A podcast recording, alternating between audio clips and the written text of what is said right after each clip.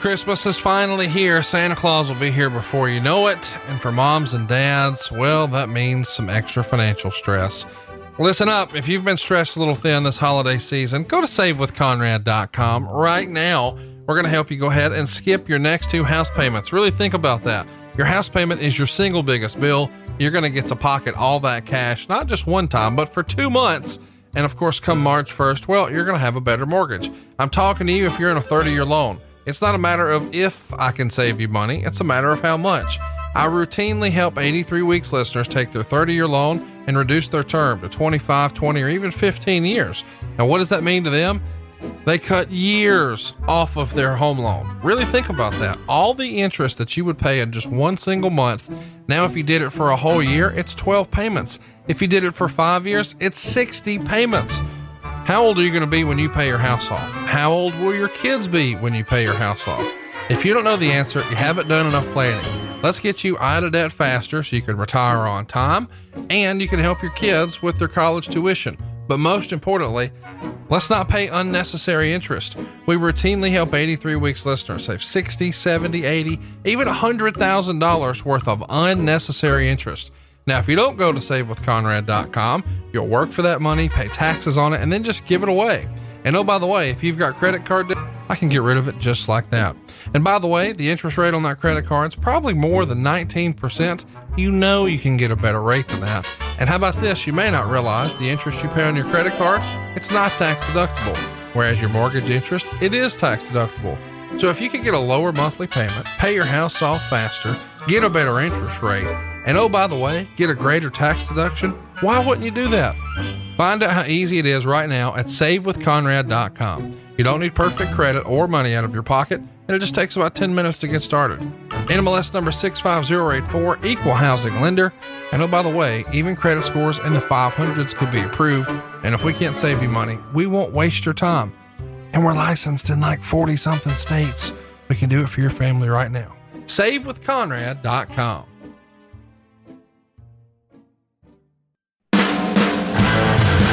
New,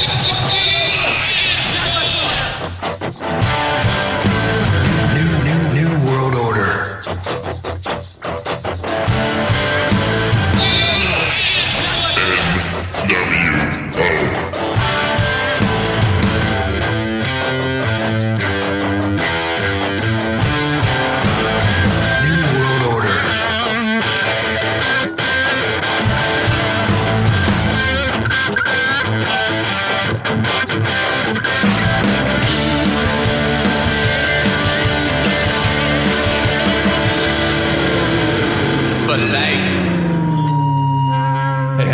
Conrad Thompson, and you're listening to 83 Weeks with the creator of Monday Nitro, the innovator of the NWO, the by God Hall of Famer, no matter what anybody says, Eric Bischoff. Eric, what's going on, man?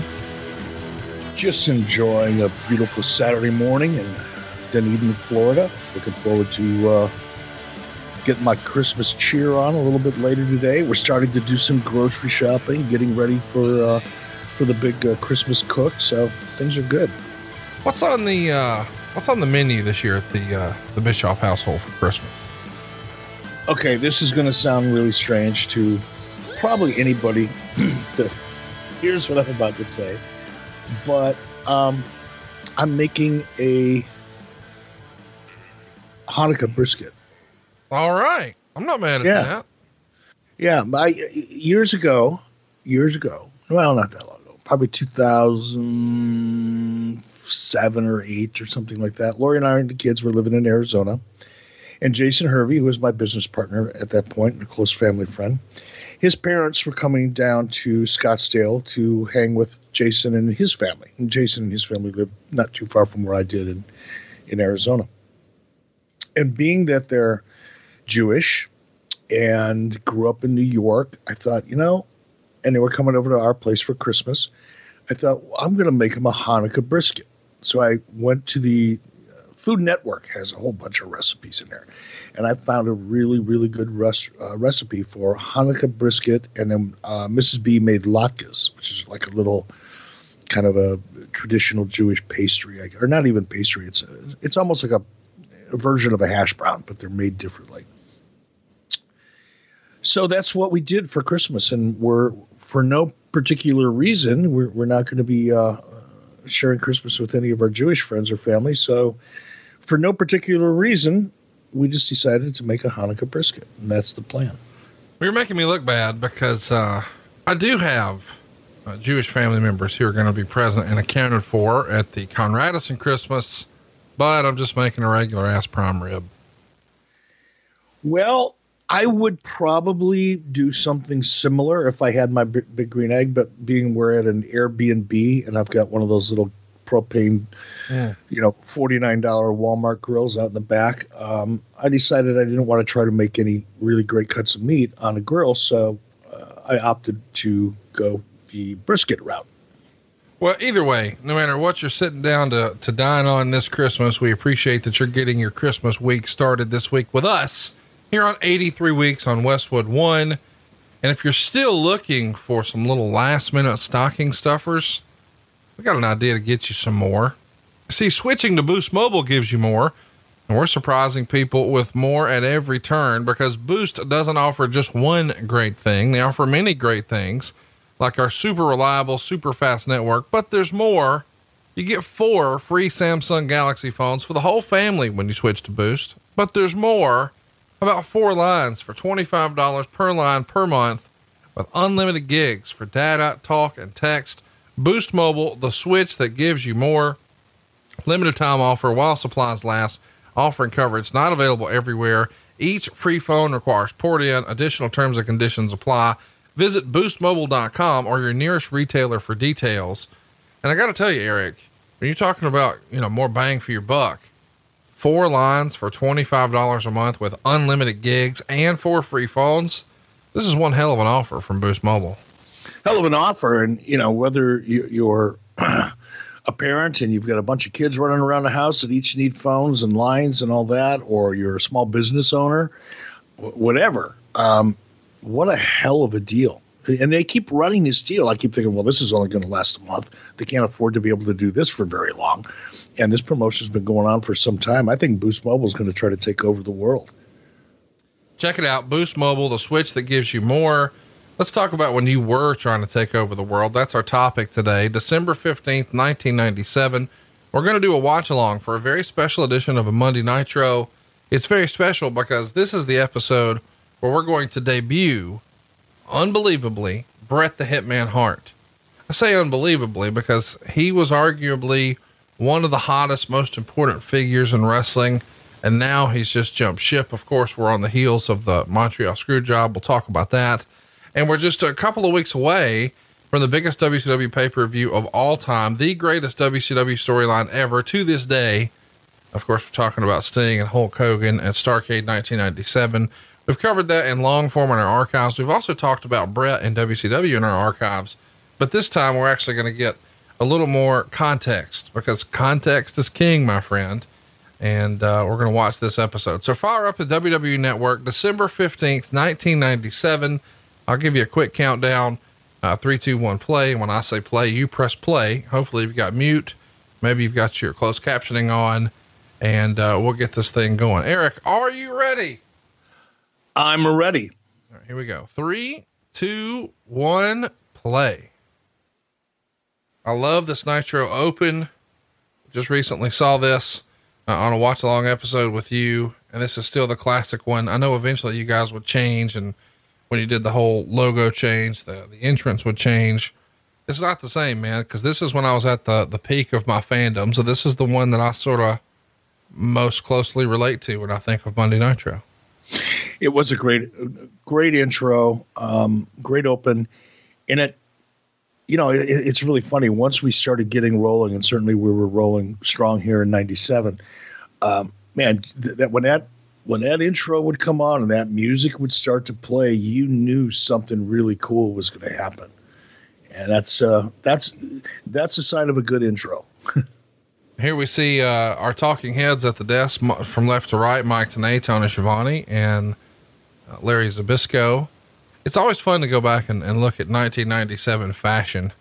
You see uh, Mike Tenay rocking the the no collar shirt there on the left, but the, all of them buttoned up. The denim shirt for Tony Schiavone, and then a turtleneck and a blazer for Larry Zbyszko. Larry was the uh, the king of style here, was he not? He was he was a fashionista as well as um, you know one of the best wrestlers that ever lived. I love this scene of the dummy Sting coming down from the roof, and of course he just crashes right through. And then when they dig him out, you know the dummy Sting who crashed through the mat. Of course now it is not the dummy Sting. Great stuff, that, man. That was that was a hell of a scene. It was it was the most fucking look at there super Dave thing ever. But there's the real Steve Borden, the real Sting, and look at the look on Hulk Hogan's face. Could he sell it? Oh my gosh! This was this might have been. I I don't know. You know, when I see a scene like this, I think to myself, "Oh, this has got to have been one of the hottest scenes in that whole Sting NWO Hulk Hogan storyline." I mean, it was just it was so good. It was just so good. That's the thing. There's, I feel like there's like 10 moments like that. You know, we've talked about, you know, uncensored 97 and the big chaos at the end of the show. That was March. This is December. I mean, these days when a storyline gets white hot, it's, you know, two weeks in, three weeks in. It's not, you know, eight fucking months in. And this thing. Give me, give, give me an example. Just, and I don't mean to cut you off, brother, but give me an example of a storyline in the last three years that was white hot. Fair enough. Crickets? Do I hear crickets? Fair enough. Okay. Just checking. Because if I miss something, I want to know. But I, I don't think storylines are just not the emphasis. It doesn't appear any longer. I mean, it angles are, you know, we'll shoot an angle, we'll see something that makes us go, oh, wow, that's cool. But I, I have yet, I, I, would have a hard time putting my finger on a, what I would refer to as a storyline um, over the last three or four years. Even marginally hot, lukewarm would be exciting. Sorry. Well, there's been storylines, you know, for sure. Like, let's take AEW, for example. You know, the whole Cody Rhodes MJF storyline you know, we all saw that coming, of course, and they were they were more patient with it than I think maybe uh, WWE would have been at, at any given time recently. But still, you know, it was it was months, not not near the the haul that it was here. I mean, Sting becomes Crow Sting in September of 1997 or 1996, and we don't see the, the so, sort of payoff with him and Hogan until December of the following year. So over a freaking year. And, and that's a, I mean, look, I mean, that's unusual. We may or may not ever see that again. I think the audience today, the television audience has morphed and changed. And a lot of that has to do with everything else that they see on television. You know, people aren't really, they're binge watching things now. They want the, they want they want to see all ten episodes over the course of an evening with a bowl of popcorn and a six pack of beer, right? they get their content, their sports content is, is, all coming to them, you know, on their iPhones in short in, in short uh, pieces.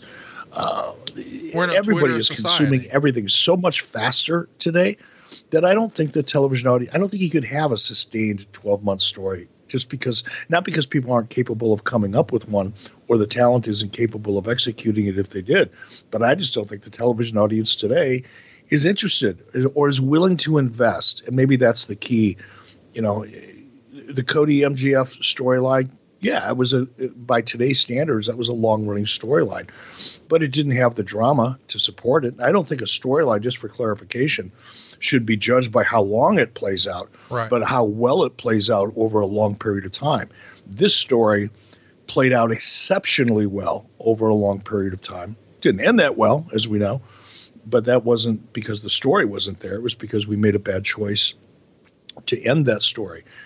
But I, I think today it would be really hard to find an audience for a protracted story. But the word is patience. You know, we're in an instant gratification Twitter society. People want real time. They want now, now, now. We're very impatient.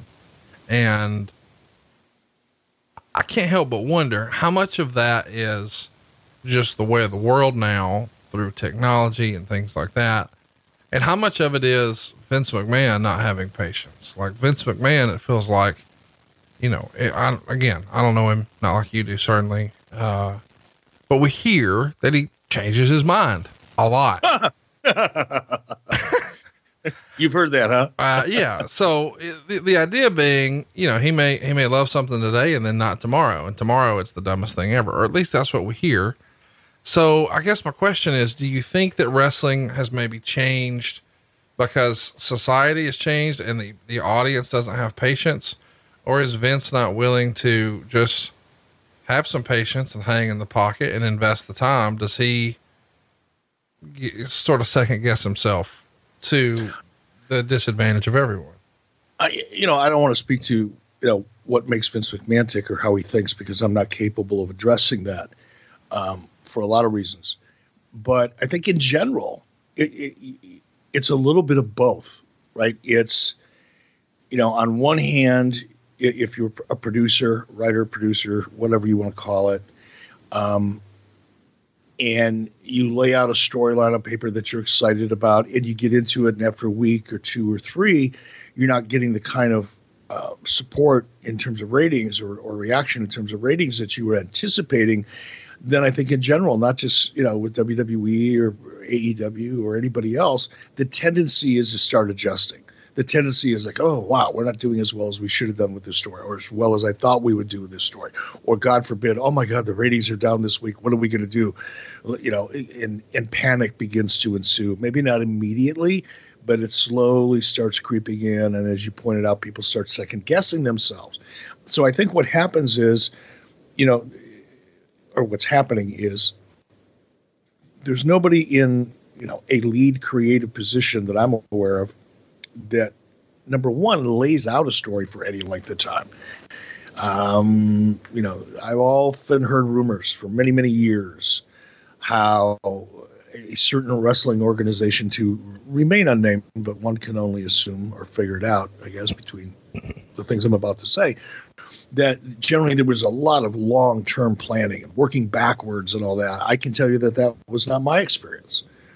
I can tell you that in most places, you know, whether it was TNA and even in WCW, by the way, I don't want to make it sound like I'm, you know, guilt free on this, um, but only a handful of our stories, and they, ironically, they end up being some of the more interesting ones, really were planned for a specific period of time, or at least targeted over a specific ter- period of time. By targeted, I mean we may have only planned, you know, let's run this program for three months, get halfway into it, and realize, whoa, it's better than we thought. AKA, uh, you know, or, or for example, the Sting story we never intended that story to play out over the course of a year when we sat down and said okay let's let's do something that's never been done. Let's make this you know a 12 month storyline or actually longer than that. That wasn't the case really. We knew we knew what the end of the story was going to be. We knew the premise of the story. That's a better way to say it. We we had a very clear picture of the premise of the story the first act and the second act and the and the third act to a degree but I had no idea how how long it was going to play out. We, I think we probably talked about it initially for three or four months as its you know life expectancy. But once we got into it, it was like holy shit, there's a lot of stuff we can do with this story so that we can make it last, and that's what we did. Yeah, and the word we always got about the way the WWF was booked, you know, a generation ago, was they would sort of work backwards from WrestleMania, and they would just you know, have their stuff sort of mapped out a year in advance and doesn't always feel that way in 2019. That's for sure. No, there's a lot of pressure. You know, there's a lot of pressure on ratings. I keep hearing people say ratings don't matter. Um, I, I've never heard anyone from a network say that ratings don't matter. but I keep hearing people in the wrestling business, you know, kind of dismissing, the, you know, the significance of ratings. And I guess that's easy to say if you're not running a television network and you're not responsible to your shareholders uh, of that network in, in terms of keeping it profitable and, and doing the best you can uh, w- with that property. But, you know, whatever. At the end of the day, you know, people are living and dying, whether they admit it or not, or reacting to it at the very least week to week ratings. Uh, um, there, they're an indicator. They tell you where your business is going. You can look at your television ratings, and that'll tell you pretty much what your pay per view numbers are going to look like. You can look at your television ratings, and it can tell you, for the most part, you can extrapolate, you know, what your live event business is going to start to look like. Um, television ratings mean a lot more than people are admitting, either to themselves or publicly. It's been a uh, an interesting run here with uh, the new quote unquote Wednesday Night War. This past week, uh, another win for NXT. AEW takes the loss, and even when AEW has lost in the past to NXT, uh, sort of the AEW defenders would say, "Well." They may have had more viewers, but we won in the demo that matters, you know, where advertisers are looking, you know, men 1834 or whatever the number is, 1849, whatever. We're winning those men, and that's what that's what the network really cares about. But this week, NXT even won in that category. And so the key demo that AEW defenders had always sort of hung their hat on, NXT even won there. You know, you were Mr. Ratings back in the day. One week, cause for concern or too early to say? Um, before I answer that, I want to address the AEW defenders that, you know, share their knowledge of, you know, the advertising world and what networks, you know, what's most important to a network and all that kind of horse shit. Um, I got news for people. Pull up a chair, get a pen. You're going to want you're going to want to write this down. You're going to want to keep this in your pocket, so when you get into this type of a conversation with your other wrestling friends, you'll be able to speak articulately and accurately. And this is one of the reasons why, you know, 83 weeks listeners are undoubtedly the most sophisticated, knowledgeable wrestling fans out there. And they, they, become that way by listening to the show because we share the real information. We don't bullshit anybody. No brag, just fact. It's all right here. But I got news for people. Get get ready. Write this down in three, two, one. The 18 to 49 year old demo has always been the target.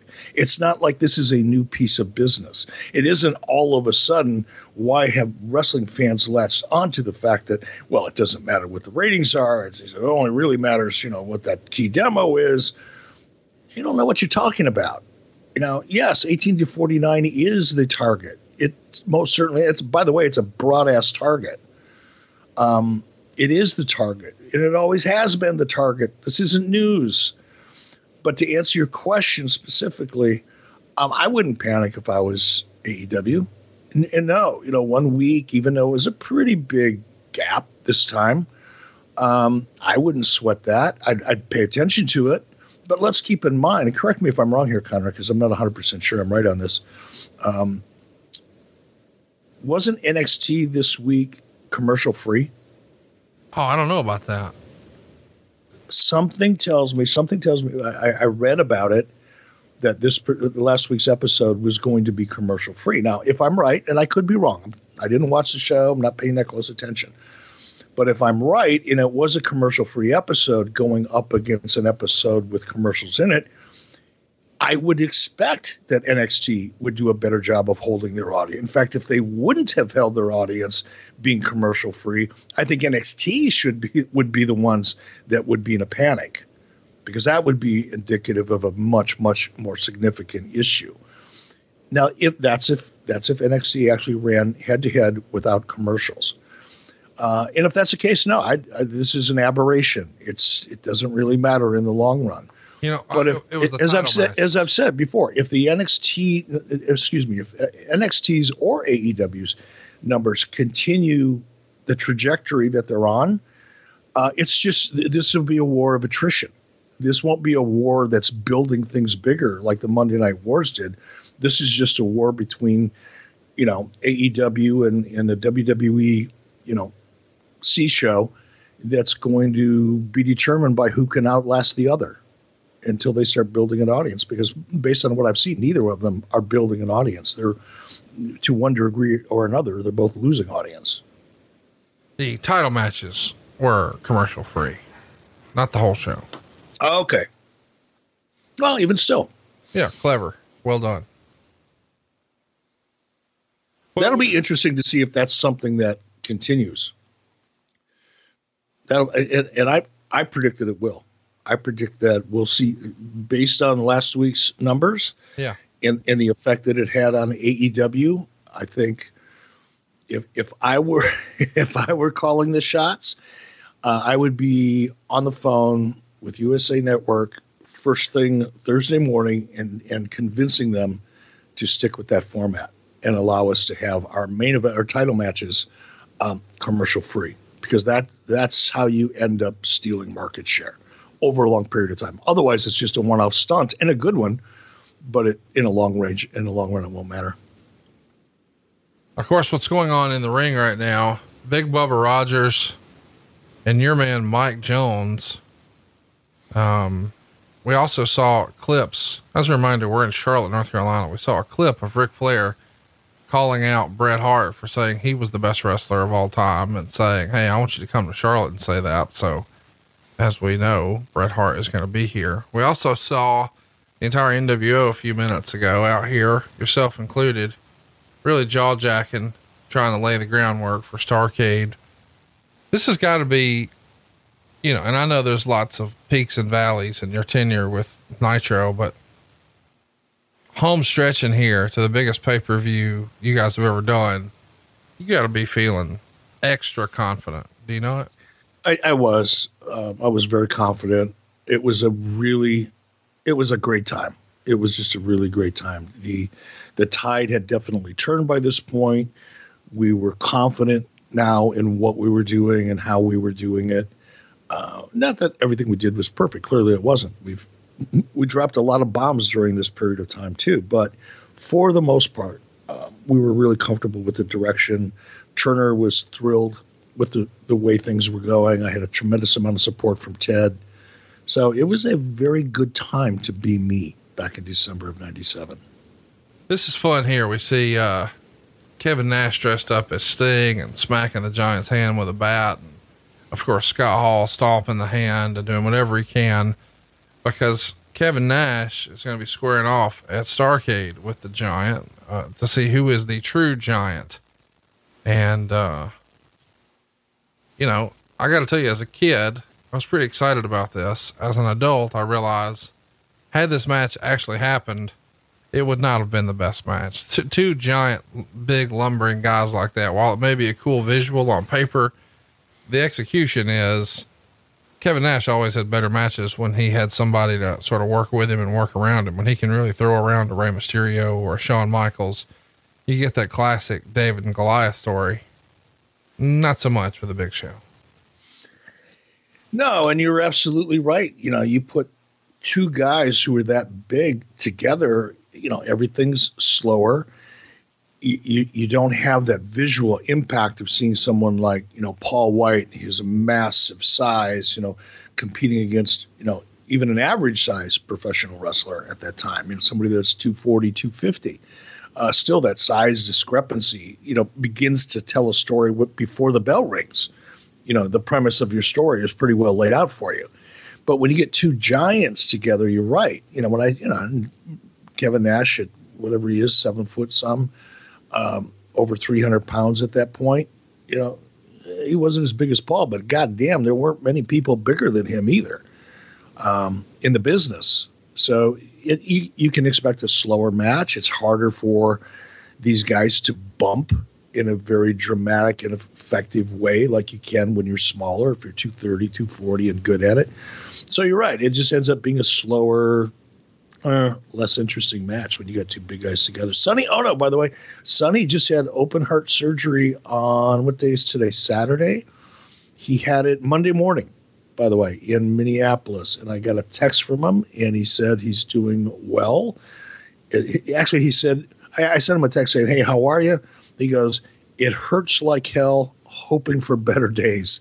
And then he reached out to me a couple hours later and said he's actually feeling pretty good. So hopefully he's going to be home soon. Man, that's, uh, I mean, I knew he had a heart issue a while back. I know he's having open heart surgery. That's terrible.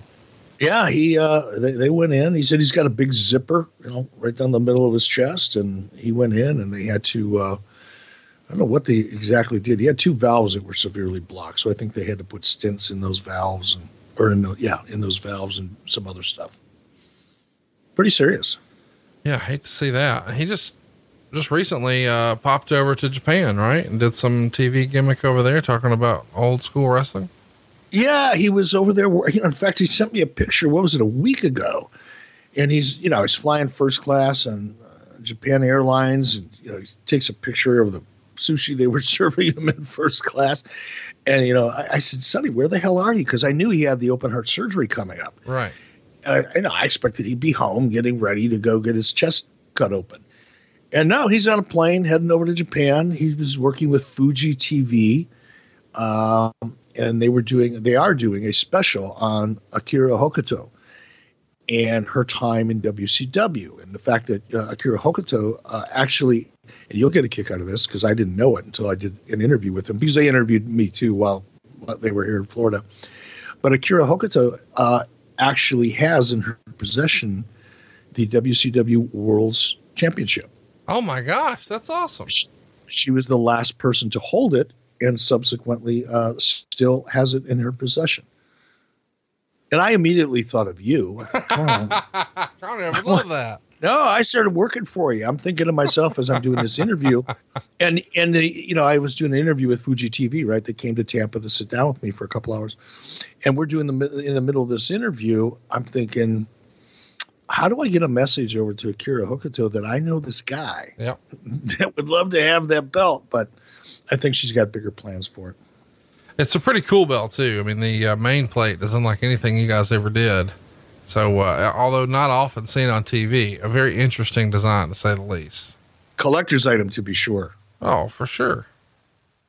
And speaking of uh, Japanese talent, we see Yuji Nagata here, who's going to go on to have one hell of a career very early in his career here, given the what for to Disco Inferno. And we've talked about Disco a lot here on the show and how you and I both thought, you know, he was a utility player who could have pretty much done anything. And he made a character work that a lot of people wouldn't have been able to. But boy, these days, he sure does love keeping it stirred up on social media and on his podcast with Konnan, does he not?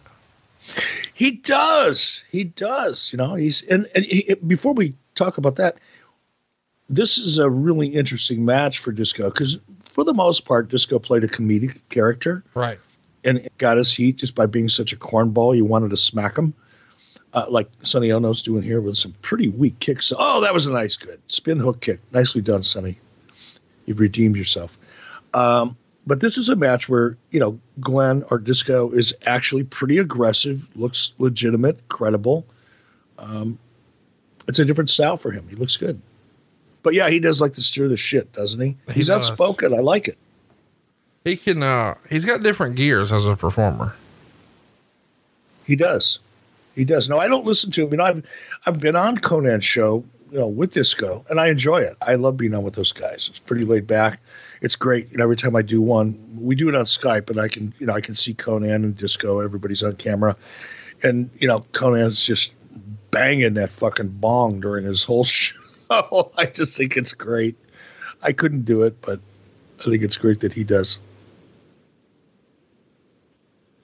Let's talk about, uh, Bret Hart as we get ready for his big debut. Uh, Bret has said of his first visit to the WCW offices in Atlanta that he bumped into Hogan, Macho, and Eric Bischoff, who smiled confidently at me as he said, confidently at me as he said, "If you think you're a big star now, you're going to be an even bigger star when I'm done with you." Do you remember running into uh, Bret in the office and having some sort of similar conversation or comment? Okay, this is going to be challenging, and I don't want our listeners to be disappointed, right? Because normally, you know, when certain things are brought up that don't ring true to me, I tend to be a little aggressive about it in in the way I discuss it. And I'm I, I ran into Bret over in the UK. I don't know when it was Last last last spring sometime. And we, you know, it was it was kind of awkward because we were all sitting together, and you know, Ric was Ric Flair was there, and Undertaker was there, and myself, and uh, a bunch of a bunch of people were there.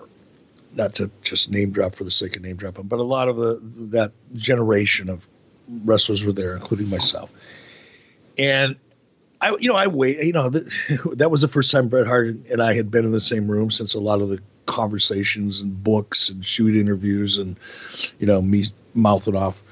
A lot of a lot of water had gone under the bridge by the time we were sitting together at this table, and you know, I waited for Bret to get up and use the restroom or uh, go get a beer or whatever he was doing, and I followed him and I pulled him off, pulled him aside, and I, you know, we spoke briefly, not long and I made it clear to Bret that despite all the crap that went down and things that have been said back and forth, I'm done with it. You know, I don't want to live, you know, carrying that baggage around. And every time Bret Hart's name comes up, me digging for something, you know, to respond or a, a way to respond.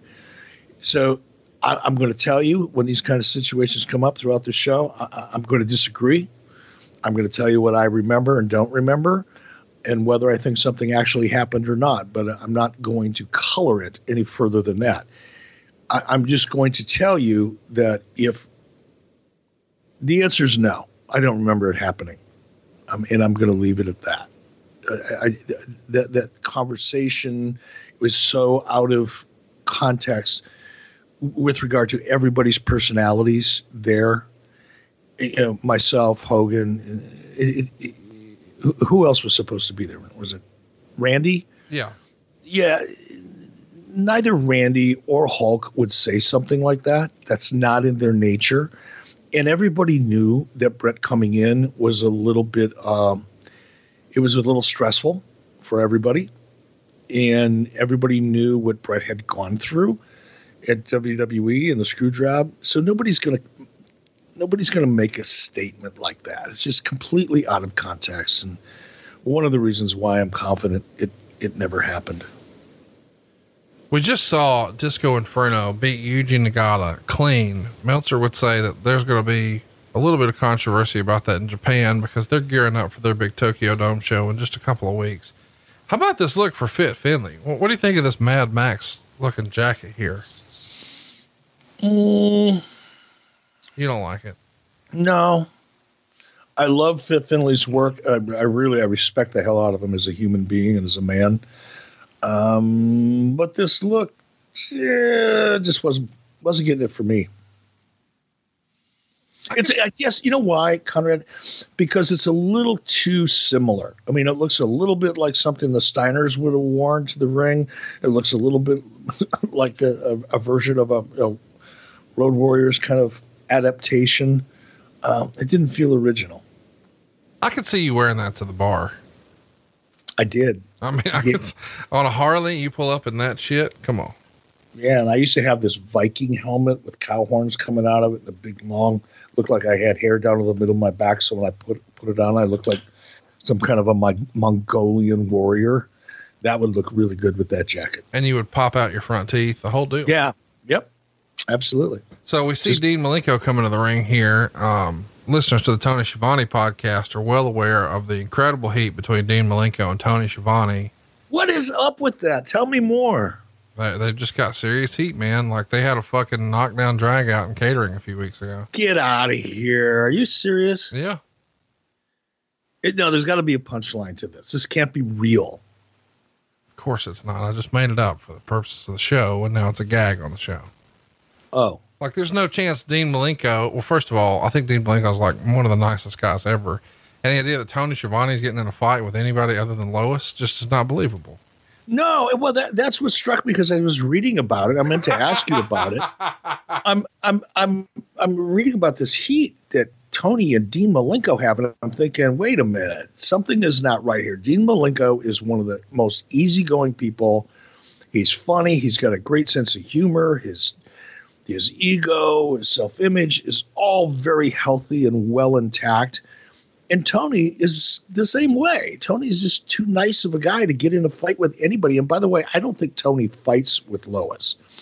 I think Lois may beat the shit out of Tony, but yes. in that case, he's more of a victim yes. than than a combatant. Yes. You know, in, in order to suggest that Lois and Tony are fighting, that would suggests at least that Tony would try to defend himself either verbally, intellectually, or physically. And I can assure you, and you probably could assure me that n- none of that would actually ever happen. No, it's it's Lois in a squash match every time. Oh my God, it's a thirty second squash. Yeah. Well, either way, if you can hear our voice right now, you too should take to Twitter and tweet at, uh, at Tony Schiavone.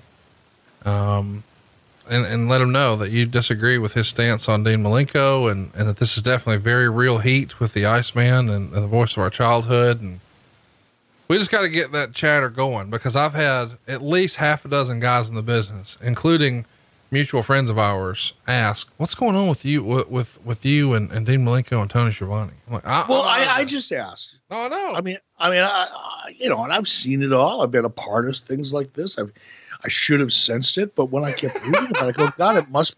How the fuck could that possibly happen? Yeah, they they got in a knockdown drag out over who was getting the last gluten free waffle I guess DDP was in Tony town. doesn't eat gluten free. No, he come does. on. He does now. He's dropped a does, bunch of lbs thanks to uh, DDP Yoga. Oh, good for him. He's tracking it on his app and the whole deal, and it's a big deal. Oh, I was sad to see uh, that recently DDP made an announcement that he and uh, Brenda were no moss. Shout out to DDP. I know that's uh, a tough situation to go through a split like that, and um, we need to support our friend Diamond Dallas Page right now. Absolutely. And I'm, you know, I read it uh, online and I also read some of DDP's quotes and comments on it. And evidently, you know, I don't, I don't know. I met Brenda one time, so I don't know Brenda real well, but, uh, split amicable, amicably, uh, no, no heat, no, nobody was screwing around on anybody. No, none of that. It just, you know, was two people that you know, grew apart and decided that uh, they were better off friends than they were husband and wife. And sometimes that happens. You know, it's not unusual, but it's it is unusual that people can spend some time together as husband and wife and split up and remain friends. And I'm sure that that'll be the case with DDP and Brenda. Yeah, it's weird, you know, because that's just how DDP rolls. Like, gosh, probably five, six years ago when WrestleMania was in New Orleans, the first time uh, I knew Dallas and I was a few tables away and I kept looking because I'm like, man, I could be wrong. But that looks like he's sitting with his girlfriend slash fiance, Brenda, and Kimberly at the same table. And sure enough, it is. They're all friends. And, and he's maintained a friendship with Kimberly all these years. So it's not surprising to me that if, if something happens with, with him and Brenda, they have to go their separate ways. He's going to maintain that same level of dignity and respect and all of that with her as well. Yep. That's just who he is. Man, what a, what a match here. You know, we just saw, I don't know it's easy to sort of dismiss Disco Inferno, but really a great match with Disco and Yuji Nagata. And now Fit Finlay and Dean Malenko. It's one of those deals where you don't realize how good you had it until years later because these are two of the all time greats here. When you just look at the technical in ring prowess, it's a short list that you would want to make. And, and Fit Finlay and Dean Malenko are on that list both of them so believable, so believable. Their timing is great. They both know how to sell. Look at this. Pretty much flawless match so far. There was one little kerfluffle in the beginning. I think when uh, it looked to me like Fit was making a move for a pile driver that got a little sloppy. But other than that, this match has been for the most part flawless. Talk to me about formatting of the shows. You know, we we hear that you know, these days, even during the show, Vince could be reformatting and changes changing his mind. And I know eventually you would be accused of that with Nitro as well. Oh, there we see Eddie Guerrero looking only as he can look, creeping down the aisle. Um, here though, you would have had sort of your rough cut, your rough first version of the show on what day? Obviously, we're on a Monday Nitro. Would you have had it the prior Wednesday, Thursday, Friday, Saturday? We would have had it laid out Friday, and then we would have fine tuned it on Monday. You know, starting probably around eleven o'clock Monday morning. And I, you know, I don't. Uh, again, I, I want to be careful about what I say with regard to WWE and and especially Vince. Um, I don't know that that's true. That Vince rewrites the show during the show because he's changing his mind necessarily. I guess that could be true. I don't know. I've never seen that. Um, but I have seen shows have to be reformatted um, because of timing issues, because of injuries, right. because of poor communication. There's a lot of reasons why, right in the middle of a show, you have to reformat it. Um, and I, and I don't really think it comes down to just a whimsical kind of subjective opinion about what you're seeing. I think it more more often than not, if not almost exclusively, it's a matter of having to adjust to something that happened that you weren't expecting. So talk to me about, you know, the, the formatting of the show here in 1997. You know, this is, you know, email exists, but it's not like everybody who's on the writing staff is comfortable with email probably by 1997. How are you formatting the shows? Or is this all handwritten in, in a big boardroom, like a war room of sorts? And then somebody types it up for you guys for everyone to review on Monday and you fine tune it. You, you redline it with pens or what, what does that process look like? Because the technology gap between 97 and 2019 is pretty tremendous. Yeah, it, it, really was, and it's amazing to think about the differences between then and now as it happens. Um, you know, for the most part, you know, we would start meeting on Wednesday generally to start talking about the, the next week's show. So we'd, you know, we had a big conference room in, in at WCW when we were at the CNN Center, especially. Uh, we had a conference room that would hold probably 25, 30 people if we needed it. Uh, but we, you know, everybody that was associated with booking would would all meet, and we'd spend the day, you know, bouncing ideas around, or you know, dealing with a story that we already had, and figuring out how we were going to uh, keep that story going, or what the next chapter, what the next you know beat was going to be, and then in some cases we were starting new stories, or we were laying out new matches underneath that. So that process would start on a Wednesday and it would go Wednesday, Thursday, Friday. By the end of the day, Friday, and usually it was Annette Yoder, who was uh, a producer, would be in those meetings, or it might be Tony or anybody else really that was keeping notes, and then those notes at the end of the day would be typewritten and distributed to everybody so that we had it, and we'd be looking at it. And by the time we got to TV, uh, television, uh, Craig Leathers, uh, Keith Mitchell David Crockett to agree, all would have been involved in timing the show uh, and, and laying that show out uh, on paper. And then we'd see that typed up format Monday when we got to TV, and we just start making adjustments from there as needed. We uh, got the next big segment here, and what a barn burner this is going to be.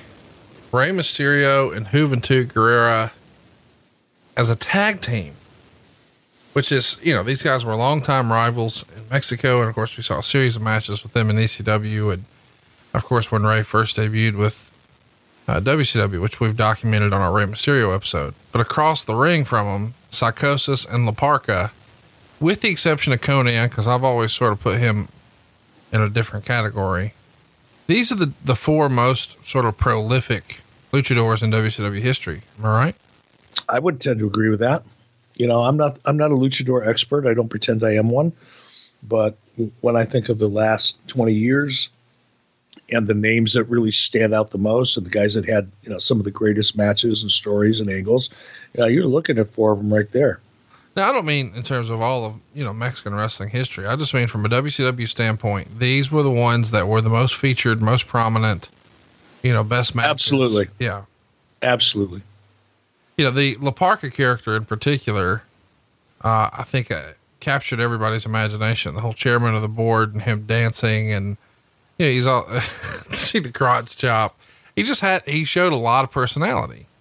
He really did. Um, you know, he was comedic yet believable because he was so athletic. You know, I mean, that, look at that. I mean, that was a, not an easy move to make, kicking somebody in the head as you're running by them without killing them. Uh, but he was able to do that pretty effectively. So he was he was com- he was comedic, but yet you know dangerous and aggressive, which is a great combination. Nice contrast. And he's taller than most, so you know he has a little more weight to him. He he looks like you know he has the size to be more of a bully in this luchador division, so to speak. But you you got two of the greatest high flyers ever, Juventud Guerrera and Rey Mysterio, and it's funny to think you know, that I really do think you can make an argument that all time, certainly Rey is, is on the short list of most important wrestlers ever, but I think Juventud's probably on the all time most underrated. The dude, and I don't, I don't remember ever seeing him have a bad match. And I'm not saying they didn't exist. I'm just saying it felt like whenever he stepped through the ropes, you were about to be entertained. No doubt man. He, he I, I love that you said that. You know, he was underrated or is underrated because I I agree. Now, part of that I think is because, you know, he had chemical issues and drug issues and alcohol issues, and he tended to get in his own way and fuck up a lot of times. Not in the ring, not in the ring. I'm just talking about in general. Um, and he was one of those guys that uh, I can tell you from my just my perspective, loved him as a performer. I, I even liked being around him, you know, but couldn't trust him. And I don't mean trust him in the sense of, you know, I would leave my wallet, you know, no, loose no, around him. I mean, trust him in terms of not fucking up outside of the ring. How much are you willing to invest in a guy that you know is capable of going out and embarrassing himself in the company that he works for? So you you want to use him, but you don't want to get too committed either because it's just a you know the feeling was it's just a matter of time before he does something ridiculous. For what it's worth, Meltzer would say, uh, when he's describing this match, in a match that blew away everything on either show. So he's saying that between Raw and Nitro, uh, this is the best match. And considering the performers, that's really not hard to believe. No, it should, you would I guess you would expect that now, right? Yeah. And now here comes the hot tag to Rey Mysterio. And the crowd, I mean, you, you guys had already made Mysterio, you know, a uh, a major star by this point where people knew, hey, this this guy can fly. This guy's going to do some really special stuff. Yep. Yep. And we didn't do that for him as much as he did it for himself. You know, we obviously gave him a lot of television time, but that was television time that he earned by, you know, going out there constantly entertaining the audience and having matches that made people's jaws drop and um, being able to work with such a wide variety of people and still have great matches. That, we didn't give that to him. We didn't make Rey Mysterio. Rey Mysterio made Rey Mysterio. Well, and you guys made everybody come see this show. Sell out here, 9,320 fans, 8,499 of them were paying. The gates over 146,000. Um, I mean, everything in this era is a sellout, though. This is not the exception. This is almost the rule. WCW's bringing Nitro to your town. Get your tickets because them shits are selling out. it was a party, you know, and there, it was unpredictable. You never knew what to expect. That was, and that was by design. That was one of the first things that, you know, was on my list of things that we could do differently in WCW and on Nitro than the WWF at that time was doing. And, and again, I may have talked about this before. You know, the unpredictability or, or creating that sense and communicating to the audience consistently, week after week after week, that you have to tune into Nitro because you never know what's going to happen, which is one of the reasons we didn't spend a lot of time promoting next week's matches. It's not because we didn't necessarily know what next week's matches were going to be or we were incapable of planning that far ahead. It's because we were reacting to research. We had focus groups all over the country, and one of the most consistent things I heard in each one of those focus groups in in terms of what people liked about professional wrestling, not just WCW, but WWF at the time, you know, WCW or any other wrestling that they were familiar with. And across the boards, and probably 25 different focus groups that we did around the United States in different markets, the one common comment everybody made was, I like wrestling because it's unpredictable. And we seized on that. And we wanted that show to be unpredictable. We communicated to people that it was unpredictable. One of the other things that we wanted to communicate to people was that Nitro's really a party. And we did that with the Nitro Party promotions that we did. That's how we communicated that and created that sense of, man, Nitro's on tonight. We got to get together and watch it. And there were probably more people watching Nitro in dorms during this college dormitories during this period of time than any other wrestling show. Well, that's obvious because of the ratings, but it became a thing. You know, like Monday Night Football is a thing. You know, Nitro became a thing, but it was because it was entertaining, it was unpredictable, and we provided the kind of action that we're seeing here. Really next level stuff. Look at that! Oh my gosh, I, I'm just watching what's going on here in the ring. It's just phenomenal. And you would think I can't, you know, I can't tell how long this match was. I'm guessing it was about 12 or 14 minutes.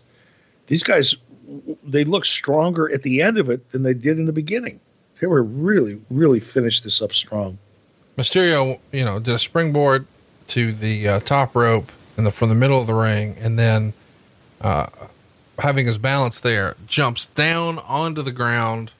Hurricanrana's La Parka further down the aisle. Meanwhile, off the top rope comes the Phoenix Splash, the 450 from uh, Juventud, and that's going to be your finish. We see a recap here. This looks like a highlight reel from her career, and it's just from this match. Man, these guys were so good. So good. And, you know, a lot of this stuff is sort of, you know, par for course now on a Wednesday night or a Friday night or a Monday night, but it was not in 1997. This was really, truly special. Mm, and I, I don't know, you know, I don't watch much as much wrestling as you do, but I, I don't know that there's anybody out there today that are is consistently as good as the four guys that we just saw in the ring. There are guys that are out there that are great, not taking anything away from anybody, but the chemistry, the athleticism, the the crispness of, of what we just saw in the ring between those four guys. I don't know if, if it's out there. Please point me in that direction because I'd like to watch more of it. Uh, up next, we've got Arn Anderson, who's going to come out to a huge ovation here, as well he should. And uh, he's going to break down a little bit at the reaction from this unbelievable Charlotte crowd. And he says something like, The wrestling ring is the only place in his adult life he's felt like he's been at home. And the Charlotte Observer had run a, a big story in their paper that day with Arn Anderson talking about his career ending injury it's uh pretty special little moment that you allowed Arn to have here and programmed for the local crowd here in Charlotte in a major way. You see everybody throwing up the four. Arn's such a class guy.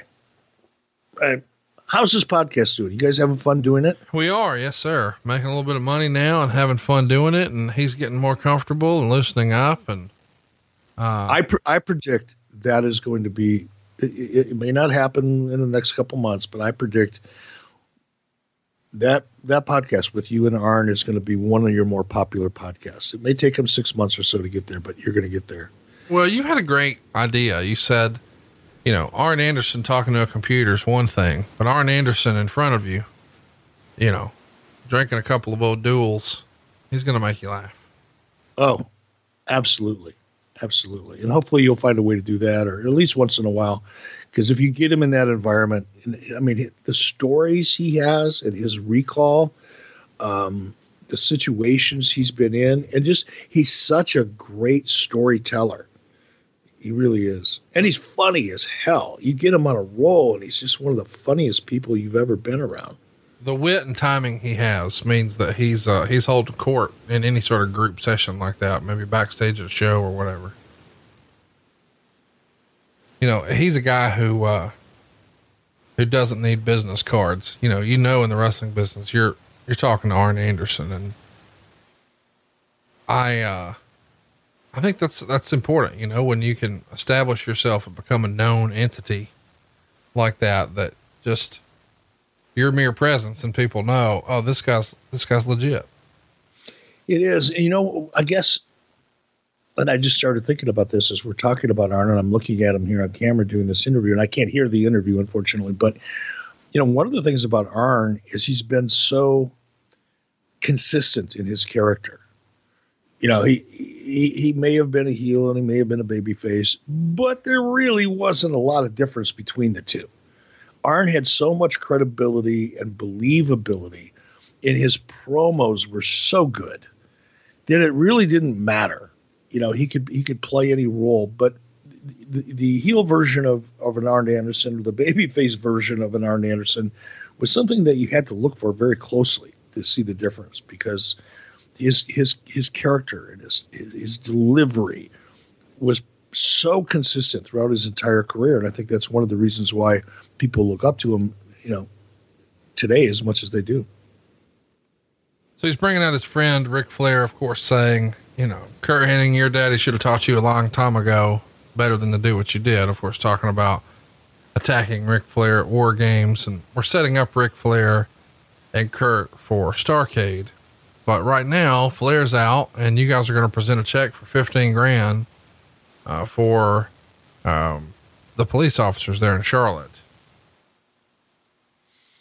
And Doug Dillinger, you know, we didn't reference Doug, but when this scene first opened up and you saw the two police officers there in the ring with Gene Okerlund, also standing to Gene's right was Doug Dillinger. Doug Dillinger was our head of security, uh, real close to Dusty Rhodes. I think that's how Doug ended up in WCW, if I'm not mistaken. Um, but Doug was also uh, a, a local police officer in Charlotte, so that's how this connection all came together. Did you know Doug Dillinger was a cop? I did, yeah. Super nice guy. He's got a hand the size. I mean, you shake hands with Doug Dillinger, and it's like slamming your hand in a car door. He's got one some of the biggest hands I've ever met. I can, and he was a big guy. Doug was a big guy himself, but he, uh, he I mean, really, the size of his fists, they were like Samsonite suitcase. I can't imagine when he was in his prime, what it would be like to tag with a Doug Dillinger. By tag, I don't mean in a tag team match, but I mean out on the street. Sure. Cool little moment here. I know it probably brings, um, I don't know. I guess I'm curious. Would you have done this on TV now in 2019? Yep. Yep. Yep. Because it's emotion. It's real emotion. Um, it's a good alignment. It's a good, good cause. It's positive, and it puts all four or, or all uh, six of the people that are in this shot in a very positive light. But it really it did a lot for Ric. It helped Ric in the market, establish him as a babyface even more than he already was, and it was good for Arn. So yeah, I'd do this. And now we're building. And now that we've taken care of business, I, I can't hear it, but I can see the crowd reacting, and I can see Ric's body language. So we went from that very credible, you know, positive moment and now we're shifting into entertainment. I love that he slowly slips the jacket off and says, Well, Gene, I needed to be conservative for a minute. Slides the jacket off, and here comes the wooing. Now he's giving Charlotte what they wanted to see.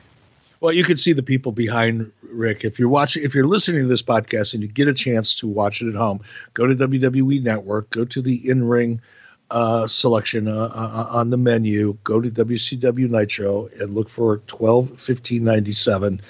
But if you're if you're watching this, you could see when Ric was slowly reaching for that jacket and kind of took it off slowly. The people behind him, before Ric even said a word, they knew something good was coming, and they they started reacting before Ric started talking. It was awesome. I love the the big line there. Charlotte can't. Uh, the NWO can't beat me up in Charlotte, Jack. Woo! It's just you know, hey, you may have had me in other places in other towns, but not in my town. You're to do it here.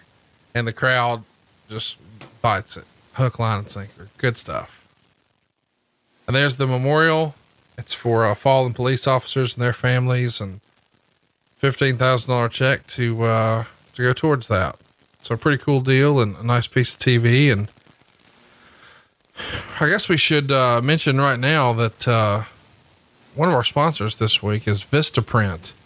And I got to tell you, Vistaprint was there for me when back when I first started my business, when I first became a mortgage loan originator.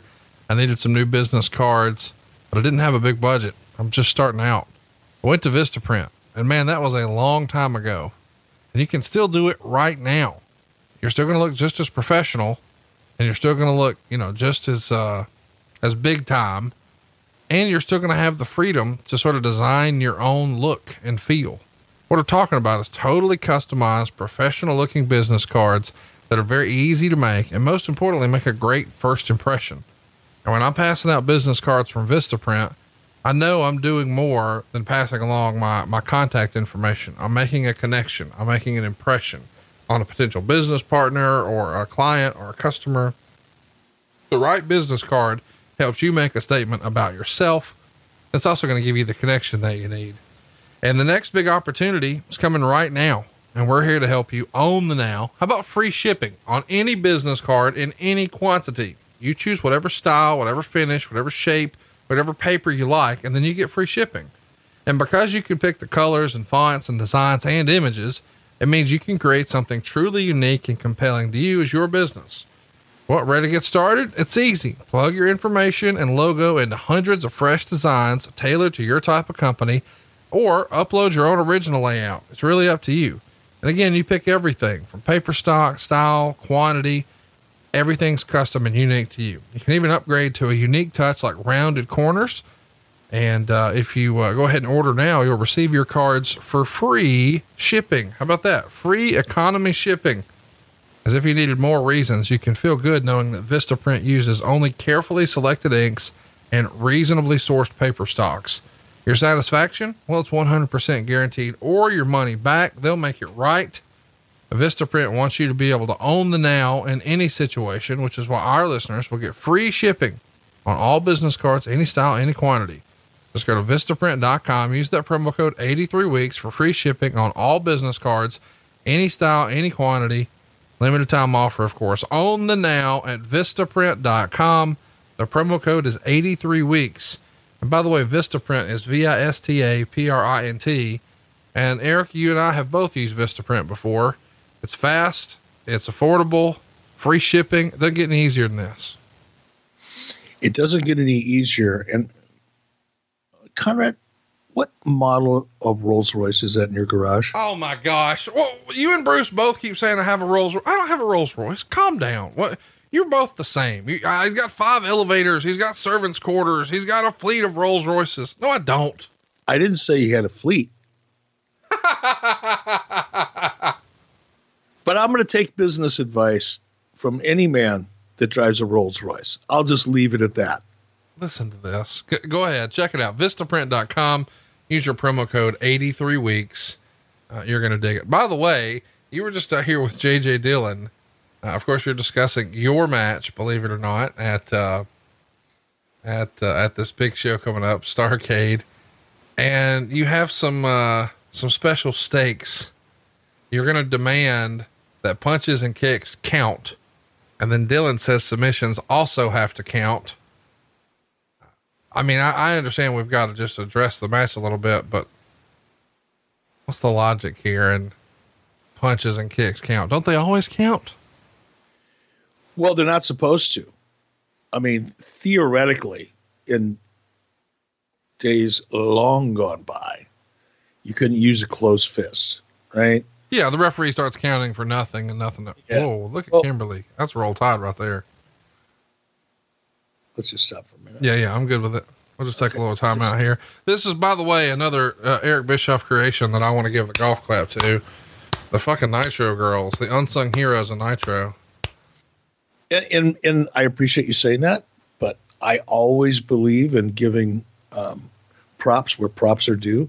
That really wasn't my idea. That was Kimberly's idea.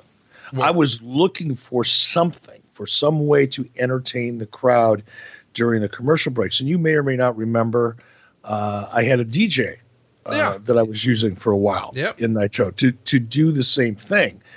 And then it was Kimberly that and I was looking for ways to expand upon that and try to make it again give Nitro the sense not just for the television audience, but for the live audience, which is something that's critically important, especially in today's three-hour Raw format or even you know a two-hour format.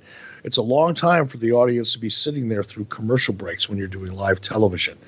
So I was looking for ways to kind of create some entertainment. It was Kimberly that actually came up with the idea of the Nitro Girls, and I was fully supportive of it, but it wasn't my idea.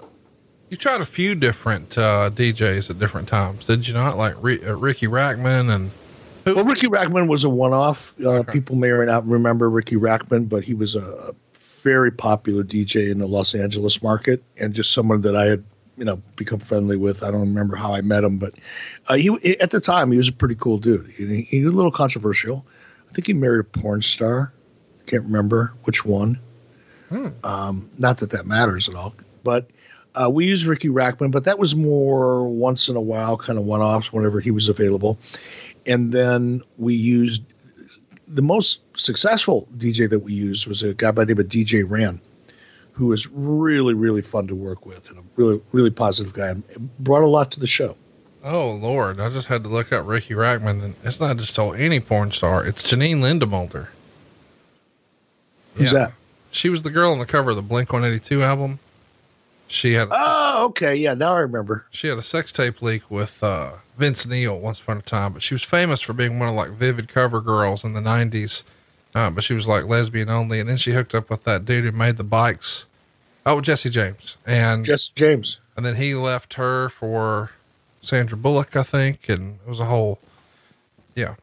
It's a weird, she has a weird history. She's been in a couple of documentaries and I think she's had some challenges at different times. Now she's just covered head to toe in tattoos and unrecognizable if you were a fan of hers in the 90s, like I was, Roll Tide. I knew you'd know the answer to that. That's no, why I threw it out there. I, did, I didn't. I had to Google it because she didn't. I mean that that connection. I don't know much about Riki Rachtman, so I was just Googled Riki Rachtman porn star, and I'm like, well, no whammy, no whammy, no whammy. And Jean Lin, Janine popped up. And I'm like, oh, okay, well, I'm very familiar. Uh, he's a lucky man. Yep, you, and that might have been at the peak of her career. I, I think I met her once. I think he brought her to his show. Fact, I know he did and that was when she was first starting to kind of tat herself up. And I don't mean to. I'm not even going to say what I was about to say. No matter how I say it, it's going to come off wrong. So fuck it. I'm going to keep it to myself. I'm not going to say it. I'm not going to provide an open forum and the ammunition for people to bust my balls for the next seven days on Twitter because I said something I shouldn't say. So fuck you. I'm not going to do it.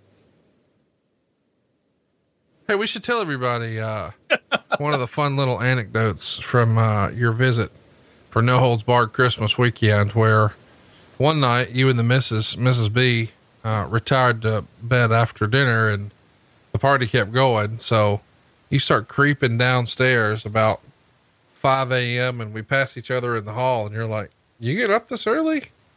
And my response was, "Hell no, I'm going to bed." and it and by the way, it was 4:30 in the morning. Yeah, I, re- I remember because I was saying, okay, I've got to be really quiet. I, I got up, I looked at my phone, and it was like 4:30 or 4:28 when I was getting out of bed. I thought I got to be really quiet because I'm sure everybody was up late. They're probably all sleeping. I don't want the dogs to bark. I, I don't want to. I want to step on anything that breaks. I'm going to just be as quiet as I can be so I got up. I didn't want to wake up Mrs. B. So I got dressed quiet as I possibly could. Then I opened up the door ever so gently so that it didn't make any noise. And I'm creeping down the hall like a fat ass ninja, right? And I'm making my way downstairs and I see Conrad walking through. He's still got his jeans on. Hey, dude. Hey, dude. What are you doing still? no, I said that. I said, I didn't know you got up this early. Don't. Going to bed. Wow. Long live. I couldn't do it. Yeah, we uh we are burning the midnight oil that day. And then I got up, and here's what's funny. I get up and I go downstairs. You know, you got a really nice TV room down there next to your man cave and your really cool little bar right down the hall from the elevator that if you keep going down that hall and takes you out to the garage where you can see the Rolls Royce. And and as I'm as I'm quietly sitting, you know, in the television room and I turn the TV on, but I don't want to turn it on too loud. And I'm deaf as I'm I'm I'm I'm real hard of hearing, so I've got to turn the TV up loud. But I thought, no, I don't want to do that. And I look over and there's this like long yeah, I thought it was a vibrator at first. I thought it was like a dildo. And it's sitting right on the table, and I'm thinking, what in the world were these guys night. doing last night? What kind of presents did they give each other? This is crazy. So I went over to, I looked at it, and it was a tube of venison sausage. So there you go. Yeah, Michael Dawkins brought a ton of venison with him, and I think you and Mrs. B even left with a cooler full. We did, and I wanted to shout out to Michael Dawkins. Number one, great attorney. If you need a, a, a trademark attorney, he's your guy. Number one. Number two, this the venison that he gave Mrs. B and I. We got into it right away when we got home, and it was fantastic. What a treat! By the way, we're in for a treat now. On screen, we've got Scott Hall, who cut a great promo. They go to commercial, they come back and Chris Jericho's at the top of the ramp, makes his way down. This is before Jericho is the heel Jericho, but what a great match here. And man, he just sold that choke slam like crazy. And of course, he's mocking the big show now. I always loved Scott Hall, Chris Jericho matches. I felt like Scott gave Jericho a lot at a time when he really didn't have to. He did, but that's because he, uh, you know, he didn't obviously have a crystal ball and didn't know what kind of a, a talent that Chris would go on to become. Uh, but at the same time, he respected the, the, talent that he had at this point enough that he wanted to work extra hard to make Chris look extra good. That's one of the, you know, people can say what they want about Scott Hall, but if you had the goods, meaning if you could go out there and work and you were going to put in the time and you were going to do what you needed to do, he was going to go the extra mile to try to make you look as good as you possibly could.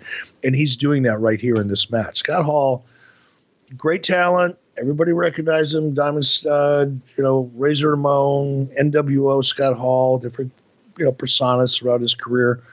Uh, but when when he was at the top of his game, there was nobody better. Nobody. Look at this character. I mean, he is so good. And I, I, I want to say this. You know, it's a holiday season. I think it's time time of year. You know, where you start feeling good and you want to, you know, bring out the best, I guess, in each other or yourself. I'll speak for myself at least. Um, Scott Hall today. I, I have as I have as much or more respect for Scott Hall today than I do almost anybody else I've worked with.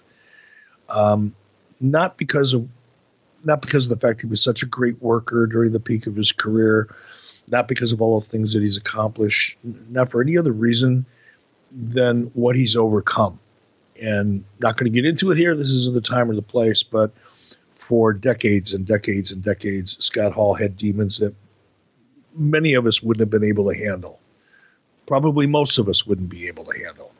And he's been able to overcome them. He's not 100% you know, perfect, and he, he he stumbles every once in a while or stubs his toe, but he's genuinely one of the people that I enjoy being around and respect the most. He's a, he's a good person. Oh man, I love these. The Nitro Party videotapes. Whose idea was this? This is great stuff. That was my idea.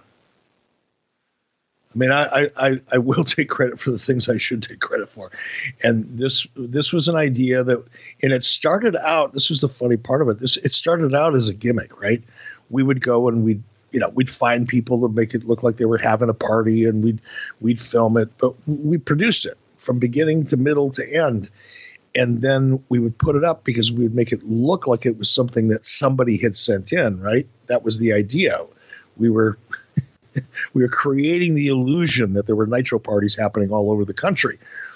And then I started s- suggesting to people as part of making it feel real hey, and if you're throwing a nitro party, send us your videotape.